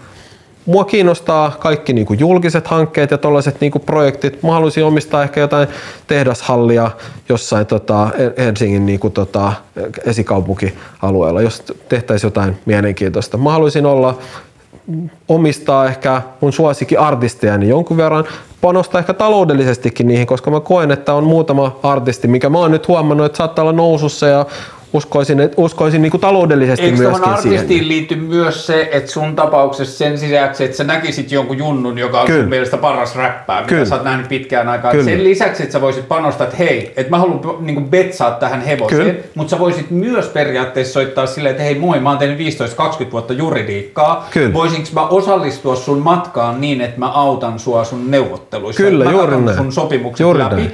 Onko tämä sulle sen verran arvokasta panosta sun niin kuin tavalla uraan artistina, että jos me tehdään tähän reunaehdot, millä ehdoilla sä voit irtaantua tästä tarvittaessa, Kyllä. niin haluaisit sä antaa osan Kyllä. sun kakusta siihen, että Kyllä. minkä tahansa sopimuksen sä kirjoitat, niin se Kyllä. ilmaiseksi menee aina mun Kyllä. Ja tällainen niin kuin varmaan DAOt mahdollistaa myöskin tämän niin kuin sweat equityn, eli tämän niin kuin hiellä itsesi mm. ostamisen sisään sellaisiin projekteihin, johon sä et muuten pääsisi oikeastaan niin kuin välttämättä osalliseksi. Koska siinä niin kuin, esimerkiksi siinä Soitin-projektissa on nyt käynyt sillä tavalla, että Öö, siinä oli pitkään, siinä oli Patreon ja muita, miten Joo. ihmiset saa laittaa rahaa. Joo. Ja siinä vaiheessa, kun se romutti sen koneen, niin se sanoi, että tällä hetkellä mä tarvin suunnitteluvoimaa, en rahaa. Mä suljen kaikki keinot, millä ihmiset Kyllä. voi lahjoittaa. Mutta sitten YouTubessa on semmoinen, että niihin YouTube-liveihin voi laittaa niin sanottuja superchatteja, että sä voit maksaa rahaa siitä, että se sun kommentti sieltä chatissa tulee joo. näkyville. Niin sitten viime vai toissa viikolla joku jenkkityyppi laittoi 500 dollaria ja kirjoitti siihen, että hei, että tämä raha on tarkoitettu siihen, että mä dikkaan niin paljon tuosta yhdestä osasta, mitä on suunniteltu, että se on Joo. niin kaunis osa, että mä haluan, että tämä 500 euroa Kyllä, käytetään tähän. kyllä. Siellä on niin perinteinen mahdollisuus, että ihmiset voi käyttää rahaa siihen, Kyllä. mutta samaan aikaan joku toinen voi olla yhteydessä, että moi, että mä oon seurannut tämän soittimen rakentamista nyt neljä vuotta ja on musta super kiinnostavaa. Kyllä. Mulla on äh, kellomekaanikon koulutus ja mm. mä ymmärrän hammasrattaista. Kyllä. Et mä haluan tarjota omaa osaamistani liittyen hammasrattaisiin, kun tässä on monta eri mm. kohtaa, missä hammasrattaista, että mä haluan osallistua tähän hammasratasosaamisellani, niin minkälaisen määrän sitä DAO-osakkuutta tämä mm. yhteisö on valmis antamaan mulle siitä, että mulla ei ole penniäkään rahaa, Kyllä. mulla on ymmärrystä siitä, mitä Kyllä, hammasrattaat kyllä. toimii. Et ehkä tulevaisuudessa sitten mä luulen, että siinä ihmisten vaikka sijoitussalkussa saattaa olla mm, niin kuin perinteisiä, saattaa olla osakkeita tai kiinteistöjä, mutta siellä saattaa olla se Shaquille O'Nealin donkki mm. tai osa sitä hammasratas koneistusta, mitä sä oot mm. omalla työllä siihen niin kuin, tota, tehnyt. Saattaa olla hyvin monimutkainen, moninainen se, että mihin sä oot laittanut niin kuin betsejä ja millaisia niin kuin, juttuja sulla on niin kuin, taloudellisessakin mielessä niin kuin, menossa. Ja, ja ää, mä tiedän, mä haluaisin, musta se on niin kuin, mielenkiintoinen ajatus omistaa vaikka englantilaista fudisjengiä mm. ja äänestää oikeasti niin kuin niistä päätöksistä, että mitä siellä, mitä siellä tehdään. Ennen kuin vielä tuossa päästään hyvin, hyvin kiinnostavaan osaan, joka mua kiinnostaa super paljon, niin siihen soittimeen liittyy vielä semmoinen, että sitten joskus kun se soitin on valmis ja sitten se Martin on kiertueella mm. sen soittimen kanssa, ihmiset katsoo, että onpas upea soitin ja ihmeellisesti toimii. Mm. Mutta sitten siellä yleisössä on niitä ihmisiä, jotka katsoo sitä, että ei saatana, miten toi on ratkaistu. Mm. Se voi mennä sen soittimen tietoihin ja soittimen historiaan ja saada per periaatteessa lopputeksti auki sieltä, että haa, että kun tämä, että tämä on tämä nerokas systeemi, miten on ratkaistu, että toi osa kiertää mm. tänne näin, niin siihen on osallistunut tällainen porukka mm. ihmisiä, joiden taustat on tällaisia ja ne on niinku tällaisia mm. insinööri, niin kuin että tietyllä tavalla se kreditointi siitä, kuka mm. on tehty, niin siitä voidaan saada huomattavasti helpompaa. Et tällä hetkellä nyt kun ne on niin kuin aika alkuvaiheessa sen kanssa, niin ne kirjoittaa koko ajan ylös, kun joltakin, ne, niillä on siis kerran viikossa jakso, jolloin ne aukaisee Dropbox-kansion, jonne jengi on saanut heittää JPG-ja ideoita siitä, miten ongelmia joo, ratkaistaan. Joo, joo. Ja sitten ne käy yksi kerrallaan ne JPG läpi ja sitten ne on välillä silleen, että ei jumalauta, että tämä yhden ihmisen nenäliinaan piirtämä idea siitä, miten toi osa mm. toimii, niin se tekee 12 osan kokonaisuudesta Kyllä. neljän osan komponentin. Kyllä. Kyllä. Ja sitten ne kirjoittaa käsin itselleen ylös, että tämä tyyppi vaikutti tämän osan kehitykseen Kyllä. merkittävästi. Kyllä. Ja siinä vaiheessa, kun niillä on toi systeemi pystyssä, niin ne saa kirjattua koko ajan reaaliaikaisesti sinne, että tämä, osa, niin tämä kone on rakentanut näiden ihmisten myötä. Kyllä, kyllä. Mutta sä sanoit yhden taikasanan tuossa, kun sä puhuit tuosta jalkapallojoukkueesta, mm. että mulla oli tota, ää, Intissä tupakaverna yksi superhauska jätkä Matti, joka oli... Ää, Shout out to Matti. Ää, se oli tota, omistanut elämänsä Sheffield Wednesdays-nimiselle jalkapallojoukkueelle Englannissa, joka pelasi mun mielestä kakkosdivaria silloin, joo, niin se on käynyt yli kolmosessa ja niin edelleen. Ja se eli henkeen ja vereen, että kun illalla sunnuntailtana mentiin nukkumaan, niin sillä oli sama toinen kuuloke korvalla ja sitten se sanottiin, sanoi aamulla, niin kun oltiin muodossa, niin sitten se sanoi mulle, että voitettiin.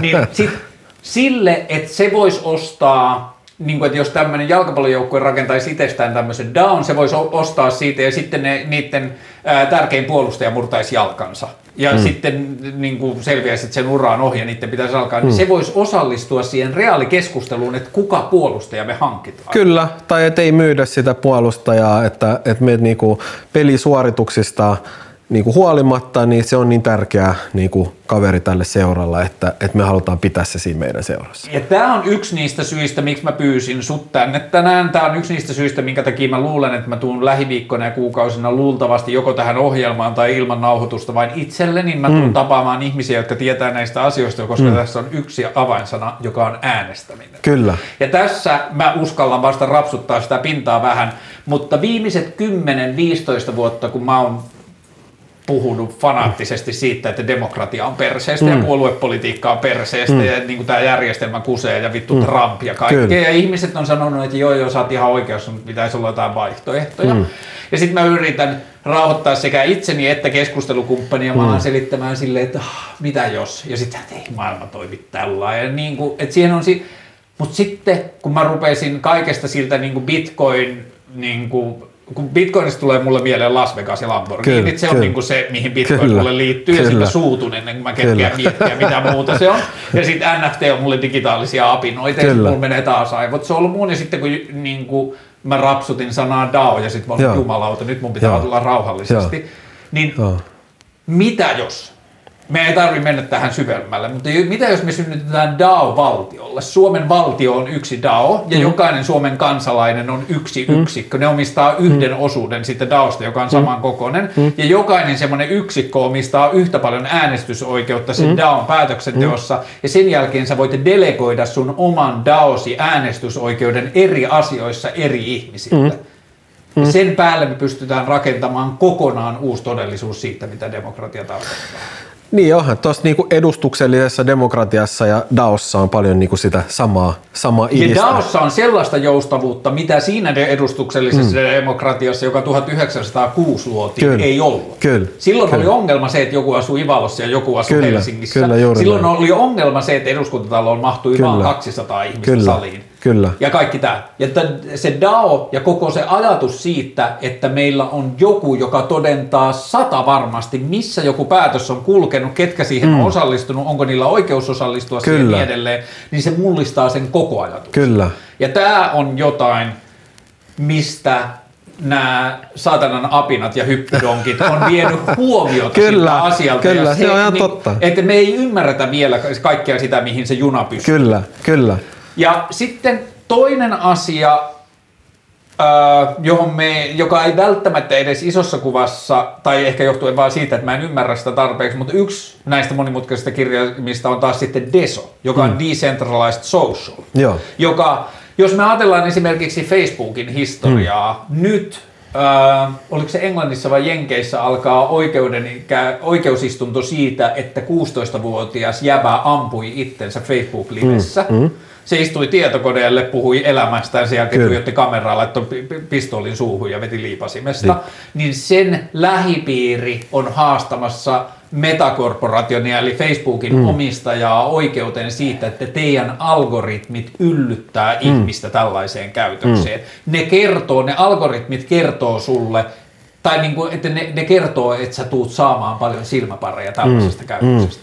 Ja äh, mitä tapahtui Trumpiin liittyen, mm. on, on ne puhuttu siitä, että sosiaalinen media saattoi olla iso vaikuttaja siihen, että Kyllä. kävitään. Sosiaalinen media on huomannut, että samaan aikaan kun se suomalainen ää, talvijalkinetukkuri ostaa mainontaa mm. sieltä Facebook-alustalta, mm. niin Facebook huomasi sen, että, a, että jos me tehdään tällaisia kuplia, että täällä on ihmiset, jotka ajattelee vasemmistolaisesti maailmasta, ja sitten kuplia, joka ajattelee mm. oikeistolaisesti, mm. kun me vahvistetaan niitä kuplia ja päästetään välillä signaaleja kuplasta mm. toiseen, me aiheutetaan valtava määrä mm. interaktiota ja Kyllä. silmäpareja, Kyllä. joten me voidaan myydä sille suomalaiselle talvijalkinetukkurille enemmän Kyllä, näkyvyyttä. kyllä. Ja kaikki se tietyllä tavalla, ei kaikki, mutta iso osa se- sosiaalisen median kulttuurista syntyneistä haitallisista lieveilmiöistä, Mm. ulkonäköpaineista, erilaista asioista on seurannut siitä, mitä ne ä, algoritmit oppi Mm. Kyllä. palkitsemaan. Kyllä. Ja ne algoritmit oppi palkitsemaan asioita sillä näkemyksellä, mikä nähtiin mainonnan tai silmäparien kannalta Kyllä, kyllä. Ja kun siitä ajatuksesta, kun alussa puhuttiin tästä centralized, siellä on ollut Kyllä. yksi ihminen, siellä on ollut Mark Zuckerberg ja sen Kyllä. auttavat ihmiset. Kyllä. Jos sen eteen laitetaan se D, Joo. jos tehdään sitten decentralized siitä sosiaalisesta verkostosta, se ei poista kaikkia ongelmia. Yhteisöhän saattaa olla samaa mieltä, mekin halutaan palkita tisseistä, Kyllä, mikä tahansa kyllä, saattaa olla, kyllä. mutta se vastuu siirtyy eri lailla, että me Kyllä. ymmärretään itse, mikä meidän yhteys Kyllä, on siinä. kyllä. Mihin kaikkeen tai minkälaisissa asioissa tämä deso on sulle tähän mennessä? Tai missä sä oot törmännyt siihen sanaan? Minkälaisiin asioihin sitä on alustavasti yritetty tai no, mitä sillä tehdään? No mä en ole ehkä silleen, mä, mä en ole niinku ton desopuolen niinku asiantuntija ehkä niin kauheasti, mutta, mutta mun mielestä toi on niinku todella mielenkiintoista, että miten sit saadaan ihmisit, ihmisiä niinku vastuutettua niistä omista niinku jotenkin ajatuksistaan tai teoistaan ja saadaan se yhteisö niinku osallistumaan siihen yhteiseen päätöksentekoon. Ehkä mä kuulin tälle niinku sellaisen ajatuksen niinku tuosta demokratiasta, että loppujen lopuksi se demokratian ydin on kuitenkin siinä, että saadaan ne niinku paskimmat johtajat ja paskimmat ajatukset niinku turvallisesti pois siitä mm. systeemistä. Et se ei loppujen lopuksi ole, ole niinku mitään muuta kuin, että saadaan ne niinku kaikkein huonoimmat ja kaikkein niinku jotenkin sellaiset, mistä aika suuri osa on niinku yhtä mieltä kuitenkin, että tämä on niinku huono asia tai tämä aiheuttaa paljon kärsimystä maailmassa, niin ne saadaan niinku turvallisesti ja sä, niinku sääntöjen perusteella niinku poistettua tuossa.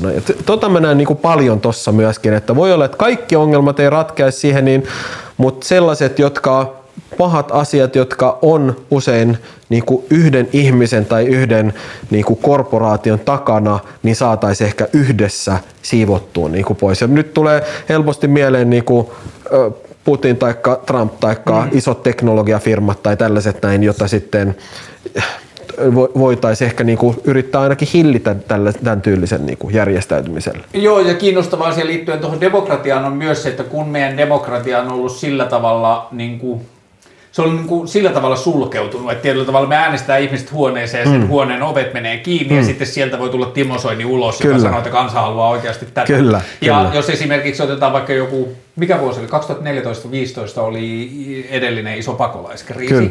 ja meille syntyi valtava keskustelu, syntyi rajat kiinni ja tietyllä Joo. tavalla muukalaisvihamielinen keskustelu niin yksi, mihin mä oon, niin kuin, mitä mä oon miettinyt paljon, että demokraattisessa järjestelmässä, jossa tietyllä tavalla, joka tapahtuu lasitalossa, jossa mm. pystytään näkemään kaikki Kyllä. tietyllä tavalla eri ilmiöiden koko ajan Kyllä. muuta, niin esimerkiksi sen pakolaiskriisin aikana se 15-20 prosenttia, mitä se oli korkeimmillaan ihmisiä, jotka huusi rajat kiinni, olisi mm. pystynyt näkemään, että haa, että 65 tai 70 prosenttia tästä kokonaismassasta Kyllä. on selkeästi meitä vastaan. Me ollaan vähemmistö Kyllä. ja he perustelevat näkemyksensä maailmaan Kyllä. tällä tavalla, Kyllä. että a, että mä kuulun vähemmistöön, joka ei usko siihen, että meidän kannattaa osallistua globaaleihin Kyllä. ongelmiin. Kyllä. Niin nyt tässä nykyjärjestelmässä, kun meillä on tietyllä tavalla sillä niin kuin huudahduksella on kyllä, arvoa, mitä kyllä. ikinä sä huudatkaan lujaa, kyllä. niin sillä on arvoa, kyllä. niin se vääristää meidän demokraattista keskustelua. Kyllä, ja sitten toisaalta ne tarinat saattaa muuttua myöskin tosi erilaisiksi mm. sitten, kun aikaa kuluu eteenpäin. Tuossa lohkoketjumaailmassa on se niin kuin hyvä ja huono puoli, riippuu vähän mistä kulmasta niin katsoo, että se on muuttumatonta myöskin. Mm. Että ne on siellä ja siellä on ja pysyy ja niihin voidaan aina niin kuin palata tavallaan siihen omistusketjuun tai tässä tapauksessa vaikka poliittiseen päätöksenteoon ja katsoa, että mitä silloin on niin kuin mietitty, kun tarinat kuitenkin elää ja kaikkea ei aina niin kuin ehkä rekisteröidä ja sitten ehkä se voittaja kirjoittaa historiaa vähän u- uudestaan kuitenkin ja ihmiset jos huomaa, että niiden oma mielipide ei ole välttämättä se voittava, niin ne voi yhtäkkiä mm. muuttaa sitä niin ja ajatella, että, että mä oon ollut jatkuvasti tätä mieltä. Että kyllähän se tuo sellaista vastuuta myöskin vaikka äh, yhteiskunnalliseen päätöksentekoon, jos se olisi rekisteröity sillä tavalla niin, että ei sitä voisi muuttaa. Että se olisi transparenttia, kaikille näkyvää ja sitten tavallaan ei voisi ottaa sellaisia positioita, mistä sitten myöhemmin sä et voisi joutua niinku vastuuseen niin. niistä tilille niistä niinku sun sanon, sanoista tai Joo, teoista. Ei voi irtaantua omasta poliittisesta Kyllä. Niinku jalanjäljestä. Tai keksiä uutta tarinaa siihen päälle, että mä oon koko ajan ollut tätä mieltä. Just näin. Ja sitten toinen on sellainen, että nykyisessä poliittisessa järjestelmässä meillä jokaisella on päivittäin kysymyksiä siitä, että miksi pitussa maailma on tällainen, hmm. miksi asiat toimii tällä tavalla, mm. minkä takia terveydenhoitajia on enemmän duunissa lastensairaalalla mm. nyt, kun on lakko päällä, kuin mm. päivänä, jolloin ei mm. ole. Kyllä. Niin se, mitä tietyllä tavalla läpinäkyvään ja todennettavaan demokratiaan perustuva järjestelmä mahdollistaa, on se, että mä voin mennä historiassa takaisin ja seurata syitä, miksi maailma on tällainen. Kyllä. Ja jos mä löydän sellaisen asian, niin mä yksittäisenä toimijana voin nostaa metelin siitä, että hei, onko muiden mielestä tämä vanhentunut käsitys maailmasta? Kyllä, kyllä. Tässä meidän muuttumattomassa todellisuudessa on joku asia, joka ei enää toimi tässä vielä nykymaailmassa, niin koska me ollaan desentralisoitu, koska me ollaan autonominen, ja koska meillä kaikilla on sama mahdollisuus mm. vaikuttaa asioihin, niin me voidaan mennä takaisin sinne ja muuttaa sitä meidän tavoitetta maailmasta. Kyllä. Ja katsoa, Kyllä. mihin asioihin se vaikuttaa Kyllä. sen jälkeen. Kyllä. Kyllä. Ähm, me ollaan puhuttu paljon ja sä oot paljon tekemisissä tällä hetkellä ja se niin kuin, niin sä, jos nopeasti siitä, että sä lähdit 2019 siitä Dottir lakiasian toimistosta, Joo. josta puhuttiin aikaisemmin, sitten sä perustit Dot-nimisen. Ää, miten se eroaa siitä? Mikä tämä lakiasian toimisto on, mitä no, no, me ollaan ehkä keskitytty just tähän niin kuin muutokseen enemmän, että se ei ehkä tee, niin me ei tehdä tällaista niin perinteistä ää, juridista lopputuotetta juurikaan, vaan että me tehdään enemmän tällaisia niin kuin muutosprojekteja, jotka sitten muistuttaa ehkä enemmän palvelumuotoilua tai suunnittelua kuin sitä perinteistä, perinteistä juridiikkaa. Hmm. Että sitten siihen ollaan tehty koulutuspalveluita niin poispäin päälle. Me yritetään miettiä sitä niin, että mikä on se juridiikan niin front-end. Hmm. Ja tämä on niin mielenkiintoinen juttu kanssa, kun aikaisemmin... Eli siis, tuntuu osallistua lakiteknisiin asioihin? No kyllä, mutta et myöskin se, että, että jos ajattelee, että ohjelmistokehityksessä on niin kuin frontendi ja backendi. Hmm. Backendi on koodia, sitä miten kooditasolla, serveritasolla niin kuin ykkösiä, nollia, koodikieltä, tälleen hmm. Ja sitten on frontti, mikä on ikoneita ja värejä ja käyttökokemusta ja miltä se koodi näyttäytyy sun iPhoneissa ikoneena ja käytettävyytenä ja erilaisina niin kuin sulle näyttäytyvissä niin kuin asioissa. Ja se analogia, minkä päälle oikeastaan koko toi dot on niin kuin rakennettu, se koko idis on se, että juridiikka on ollut miltei puhtaasti niin kuin backend-työtä aikaisemmin. Eli siihen juridiikan frontendiin ei ole panostettu. Eli se, että miltä se, niin kuin, miten, miltä se näyttää, miten se ymmärretään, miten siihen rakennetaan niin kuin käytettävyyttä päälle, miten siihen koodin päälle rakennetaan ää, niin kuin kuluttaja- tai käyttäjä helpottavia leijereitä niin, että se pystyy oikeasti niin kuin käyttää sitä. Niin. Onko se ehkä tietyllä tavalla ollut myös se vähän tekijä, minkä takia lakialasta ja ehkä asianajaisista juristeista on tullut Mm, ehkä jossain määrin siinä samaan aikaan arvostettu, mutta myös ehkä jossain määrin niin kuin halveksittu tai vihattu ala on ollut se, että heillä on ollut se pyhä ymmärrys maailmasta Kyllä. ja sitten heillä on ollut Kibitlinna ja Kalli Kuparinen ovenkahve ja se on ainoa, mihin sä pääset Kyllä. käsiksi. Kyllä. Että jo sen oven avaaminen maksaa, Kyllä. koska siellä takana on ihmisiä, jotka ymmärtää asioita, joita sä et voi Kyllä, ymmärtää. kyllä. Et ehkä tähän liittyy se niin tämä hajauttamiskehitys myöskin, mm. että yritetään demokratisoida samalla sitä juridiikkaa ja tehdä sitä ymmärrettäväksi. Yritetään rakentaa siihen ää, olemassa olevan koodin päälle sellaisia juttuja, mitkä näyttää enemmän iPhoneilta kuin siltä iPhonein koodilta. Jos ajattelee, että mitä tuolla iPhoneissa menee niin kuin sisällä, niin maagisen monimutkaisia kaikkia laskutoimituksia mm. samaan aikaan, kun sä selaat Instaa ja, tai näppäilet tota puhelimen laskinta vaikka. Niin, niin, niin samanlaisella ajatuksella me ollaan ajateltu, että me ei välttämättä kosketa siihen koodiin kovin syvällisesti, vaan yritetään sen koodin päälle rakentaa jotain sellaisia asioita, jotka tekisivät siitä sit ymmärrettävää mm. tai hierarkista tai sellaista, että sä näet vaikka yhdellä silmäyksellä, että mistä on kysymys tai visuaalisempaa tai, tai nopeammin, tehokkaammin kommunikoitua lakitekstiä. Sä myös mainitsit, että teillä on NFT-kauppapaikka. Joo. Onko teillä jotain muita asioita liittyen tähän maailmaan, mistä me ollaan puhuttu tänään? Öö, mihin maailmaan? Niin kuin siis tähän lohkoketjut, NFT, Bitcoin, kaikki. No mulla, mulla on silleen se oma niinku, portfolio on niinku, aika hajautettu mm. nyt tällä hetkellä. Omistatko yhtään donkkia?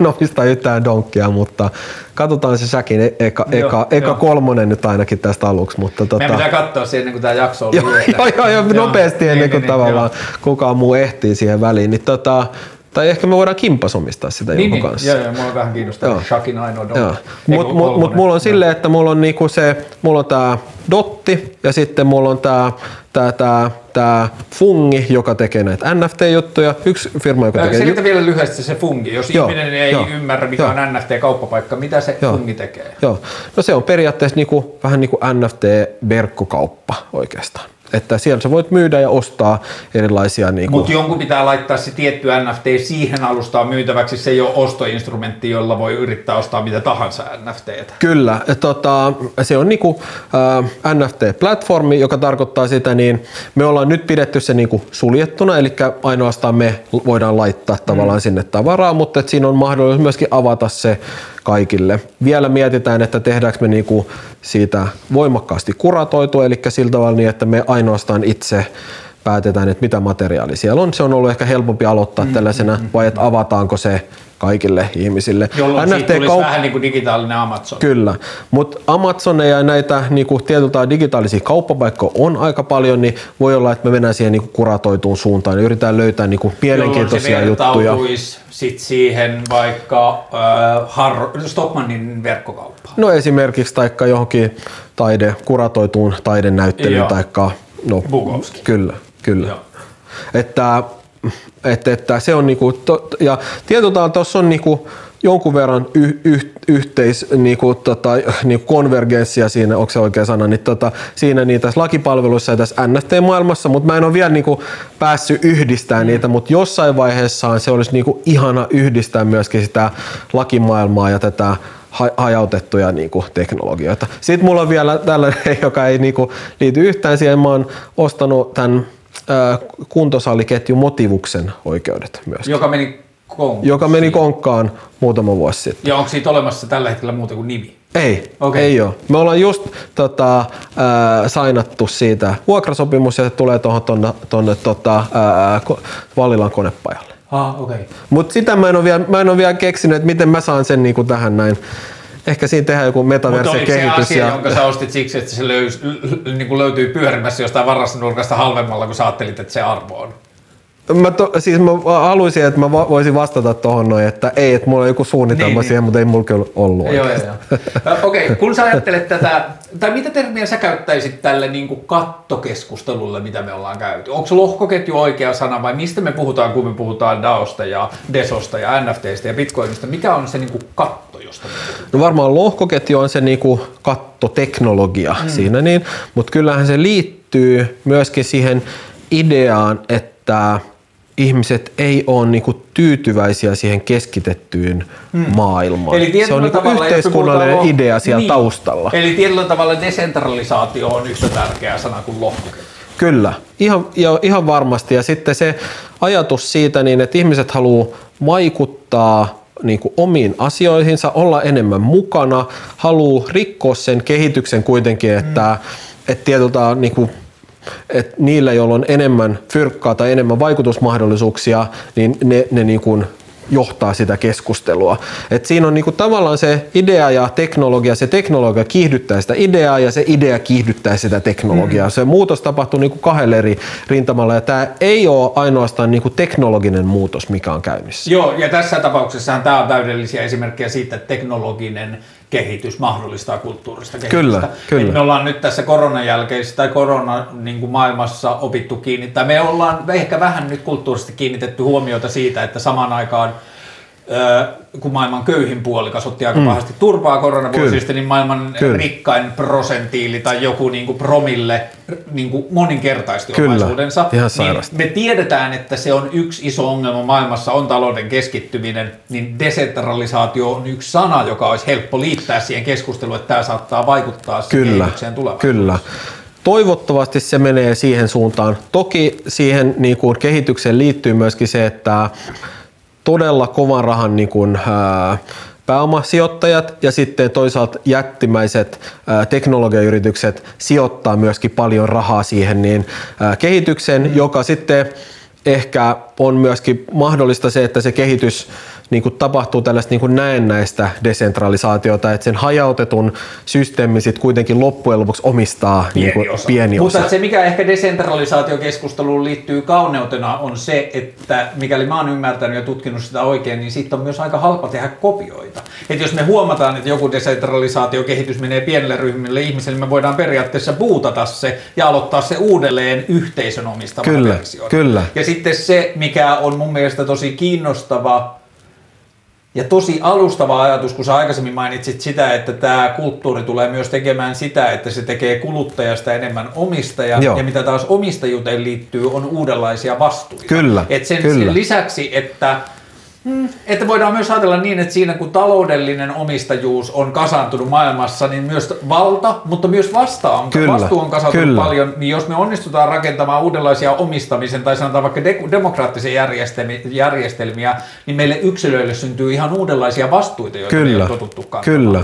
Kyllä se on juuri näin, että ehkä, ehkä se on niinku se kolikon toinen puoli, että samalla kun ihmisillä on olo, että ne ei pysty vaikuttamaan asioihin, mitä niille itselleen tapahtuu tai mitä maailmassa tapahtuu, ne kokee myöskin, että ei he ole myöskään missään vastuussa niistä mm. asioista, mitä tapahtuu.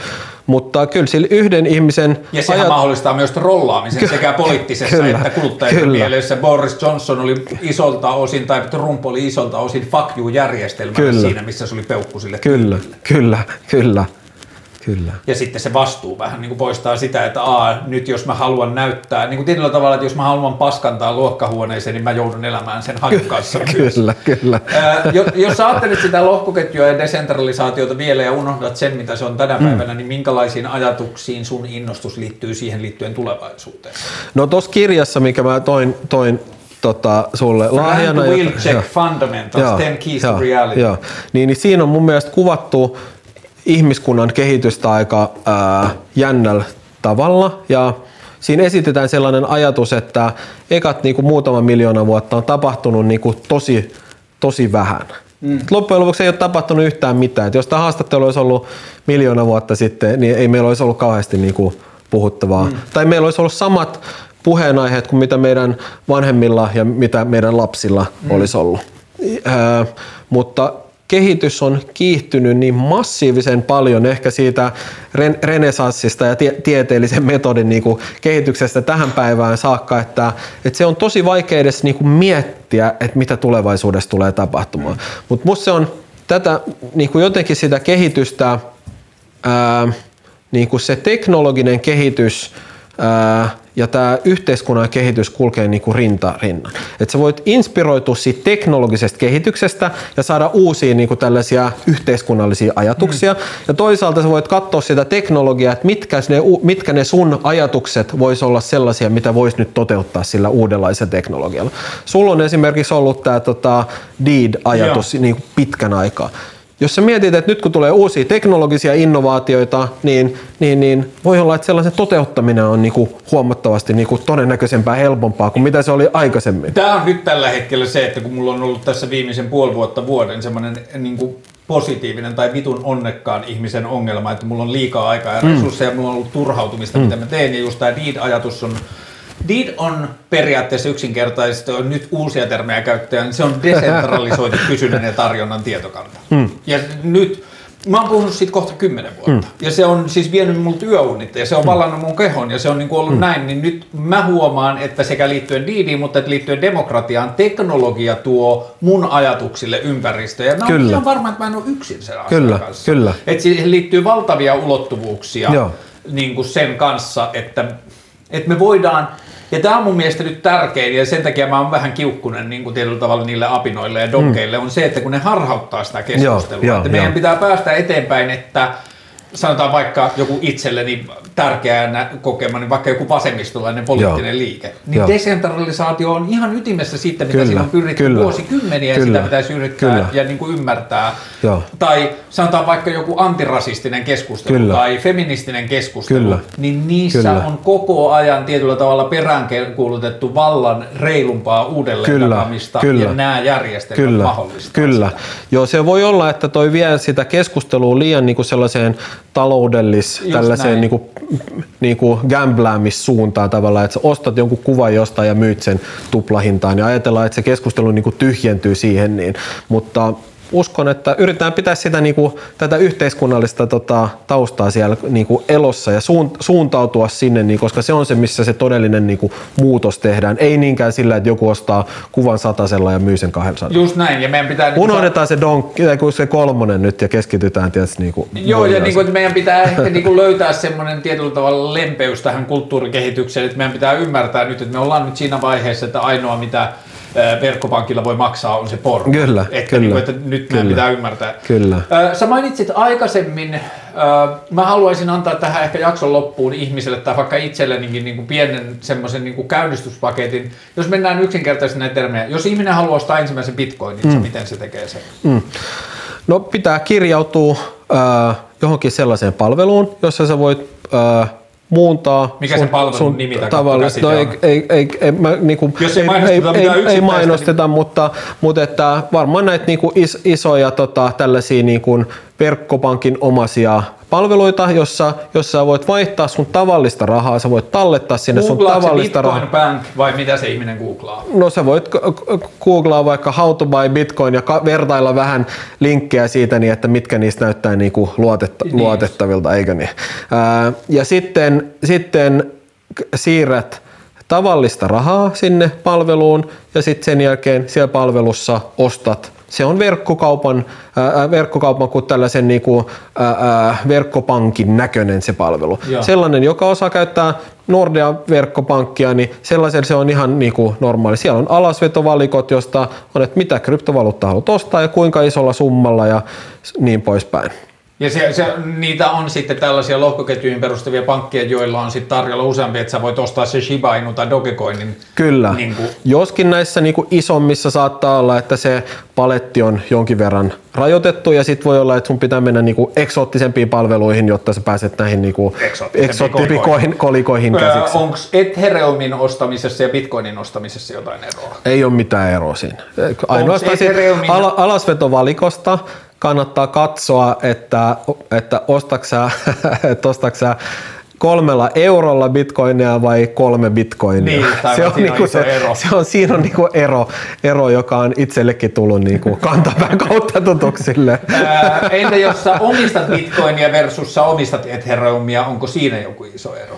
Ei ole oikeastaan silleen, siinä omistamisessa ei ole mitään erityistä ää, eroa, silleen jos sä säilytät vaikka sun arvoa siinä tai uskot siihen, että tapahtuu arvonnousua, niin ei ole mitään niin kuin sellaista. Se näyttää niin kuin verk- verkkokaupassa siltä, että sulla on Etheria tai Bitcoinia siellä tota sun Jos sä omistat bitcoinia, niin sä aloitat joka aamu sillä, että sä menet Googleen ja laitat bitcoin value ja katsot sitä käyrää. Onko Ethereumin omistamisessa sama? No on se ehkä volatiliteetti saattaa tietty riippua niinku siitä valuutasta, mm. että jotkut, mutta se on kyllä ihan niinku totta, että silloin kun mulla oli pikkusen enemmän, mä en ole koskaan omistanut kauhean paljon, mutta mulla oli pikkusen enemmän niinku rahoja kiinni kuitenkin eri, eri kryptovaluutoissa, niin se oli ihan maanista se, että miten paljon mä kävin niinku katsomassa. Näin Et, et mulla ei ollut ehkä niinku stomakkia tavallaan siihen, niinku, siihen että se heittelehti niin Mm. paljon. Et mulla oli pakko katsoa, kun mä kävin vessassa, niin mulla oli pakko katsoa niinku silleen, että mit, mitä on tapahtunut. Et monta, monta niinku sataa tai tonnia mä oon hävinnyt sillä aikaa, kun mä en ole katsonut tota puhelinta. Okei, sit sä haluat ostaa sun ensimmäisen NFT. Kyllä. Niin miten sä teet sen? Siihen sä tarvit Metamask-lompakon, eli, eli sä tarvit jonkunlaisen lompakon, jossa ne niinku NFTt asuu. Sitten sä tarvit jonkunlaisen kytköksen Eli vähän niin kuin, että sulla olisi Louis Vuittonin korupussi. Kyllä, sä tarvit sen korupussin itsellesi ja sitten sä tarvit kytköksen sen korupussin ja sitten sun selaimen välillä, niin että sun selain tajuaa, että mihin se laitetaan se NFT, kun se ostetaan, eikö niin? Sitten sit sulla on Ja se, tapahtuuko tämä cloudissa vai tapahtuuko tämä sun kovalevyllä? et siis tämä tapahtuu äh, cloudissa, mutta että, mutta että sä var, Kun mä kysyn siksi, että kun jengi on aikaisemmin hukannut niiden bitcoineja, kun kovalevy on mennyt paskaksi Kyllä, tai jotain, kyllä. niin onko NFTissä sama riski? On, on siis sama riski, mutta se ei ole niinku kovalevy, kovalevyriski. Mutta jos sä hukkaat sen sun salasanan siihen lompakkoon, jos sä hukkaat niinku avaimet siihen sun lompakkoon, niin sit sitä on todella vaikea saada enää, enää takaisin. Eli avaimet pitää olla niinku tallessa siitä lompakosta. Toisaalta, jos sä annat ne avaimet jollekin toiselle, niin se voi tyhjentää, avaa sen sun korunpussivetskari ja voi viedä kaikki sieltä, Joo. kaikki sieltä pois. Eli se on niinku tärkeä, tärkeä homma siinä. Jos niin, haluat se ei ole niinku NFTtä, niin pitääkö sulla olla ää, kryptovaluuttaa vai voit sä ostaa niitä euroilla? No siis jo, joissakin tapauksissa voi ostaa myöskin niinku euroilla, mutta yleensä se kuitenkin tapahtuu niinku kryptovaluutan kautta. Joo. Se tarkoittaa usein sitä niin, että sulla pitää olla äh, pieni tai iso määrä niinku vaihdettuna kryptoissa sun, sun tota, äh, niinku tota omistuksessa ja sitten sä siirrät sitä siihen lompakkoon, missä haluat sen ostaa ja sitten sen jälkeen sieltä lähtee ne rahat pois ja sinne tulee se tota, Okei, eli periaatteessa sä NFT-tili. tarvit lompakon, jossa säilyttää niitä NFTitä. Kyllä. Sä tarvit äh, kryptovaluuttaa, jolla maksaa sen. Kyllä. Äh, jos ihminen haluaisi ihan vaan, vaikka in, minä niin kuin ihan vaan kulttuurista kiinnostuneena, mä haluaisin käyttää minimimäärän rahaa ja käydä sen polun läpi, niin mä voisin tallentaa jonnekin verkkopankkiin vaikka 50 euroa ja Kyllä. ostaa sillä jotain Kyllä. kryptoa. Kyllä. Sen jälkeen mä voisin hankkia itselleni sen lompakon ja sitten Kyllä. mä voisin etsiä jonkun halvan NFT. Kyllä, kyllä. Joskin tällä hetkellä ne transaktiokulut saattaa olla myöskin aika korkeita siitä, niin ihan tällaisia niin euronostoja voi olla vaikea, Okei. vaikea toteuttaa sitten. Mutta voiko jo kympeillä päästä alkuun? Voi varmaan päästä jo ja ainakin niin kuin sat- satasilla vähintään tota, niin kuin voi päästä hyvin niin kuin alkuun tuossa noin. Ää, ja sitten mä suosittelen niin kuin sitä niin, että eka vähän niin kuin testaa sitä niin. Kun tämä just mua. Suuri osa siitä NFT-maailmasta on niinku kuitenkin se on, se on niinku silleen edullista. Et ehkä nämä niinku taloudellisesti merkittävät projektit on tehnyt sellaisen ajatuksen, että kaikki, mitä siellä maailmassa liikkuu, on niinku maagisen kallista. Mm. Mutta suuri osa niistä projekteista, mitä aloitetaan, niin on tosi edullisia. Ja siellä voi olla jotain sellaista, mikä niinku, ää, kiinnostaa sua, mikä ei kiinnosta muita, joku alakulttuuri, joku sellainen juttu, mihin sä haluat sitten osallistua. On, on skeittitemppuja. Tony Hawkillahan on niinku, oma NFT ää, collection, jossa hän on myynyt nämä niinku kaikkein klassisimmat Ekan 900 temput. ja- Kyllä nämä niinku perus. Muistatko, mihin hintaan myytiin eka 900? En tiedä, että mihin, mihin hintaan on myyty, mutta hän sai myöskin jonkin verran kritiikkiä siitä, niin, että hän niinku kauppaa sitten näitä temppujaan.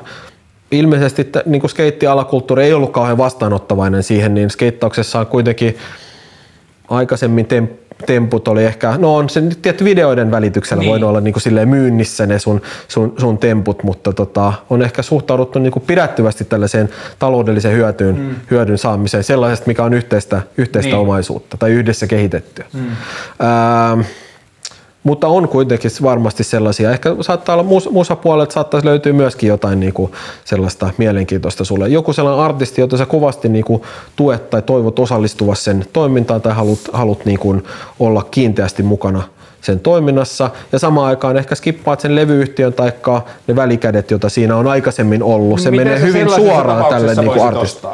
Sä voit ostaa, äh, sä voit ostaa levyn, vaikka sä voit ostaa sen levyn vaikka uniikkikappaleen, sä voit ostaa rajoitetun painoksen siitä levystä, sä voit ostaa Accessin johonkin, sä voit ostaa Wu-Tang Clanin ainoan kappaleen jostain levystä.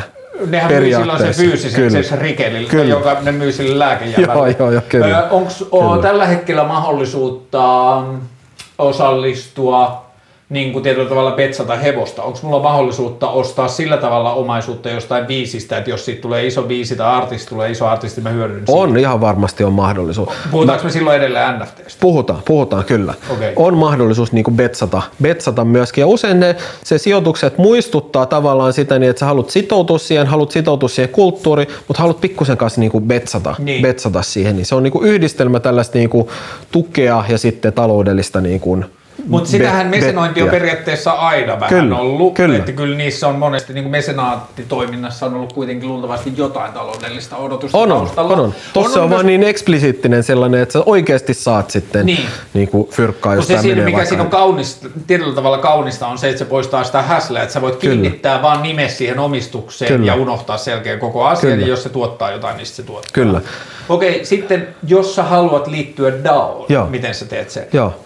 No, eka mä selvittäisin sellaisia, että mitä niinku DAO-projekteja on, on käynnissä ja katsoisin, että onks, löytyykö sieltä joku sellainen niinku mielenkiintoinen, missä haluaisi olla mukana. Mä en ole tällä hetkellä niinku missään, missään Tiedätkö, DAOssa tehdään? Mistä- miten mukana. se on hyvin yksinkertaista, yksinkertaista myöskin, niinku teknisesti hyvin, hyvin yksinkertaista myöskin. Se on niinku edelleen muistuttaa niin kuin verkkopankissa asiointia. Se ei ole se niin kuin teknisesti kauhean monimutkaista. Juridisesti ne saattaa olla niin kuin monimutkaisia ne niin kuin rakenteet, mutta itse se niin kuin DAOn liittyminen niin ei ole niin kuin teknologisesti mitenkään Niin, maagisen, puhutaan maagisen monimutkaista. Ky- asiasta, että se backend saattaa olla monimutkaista sen kyllä, kyllä. Entä jos sä haluat rakentaa DAO?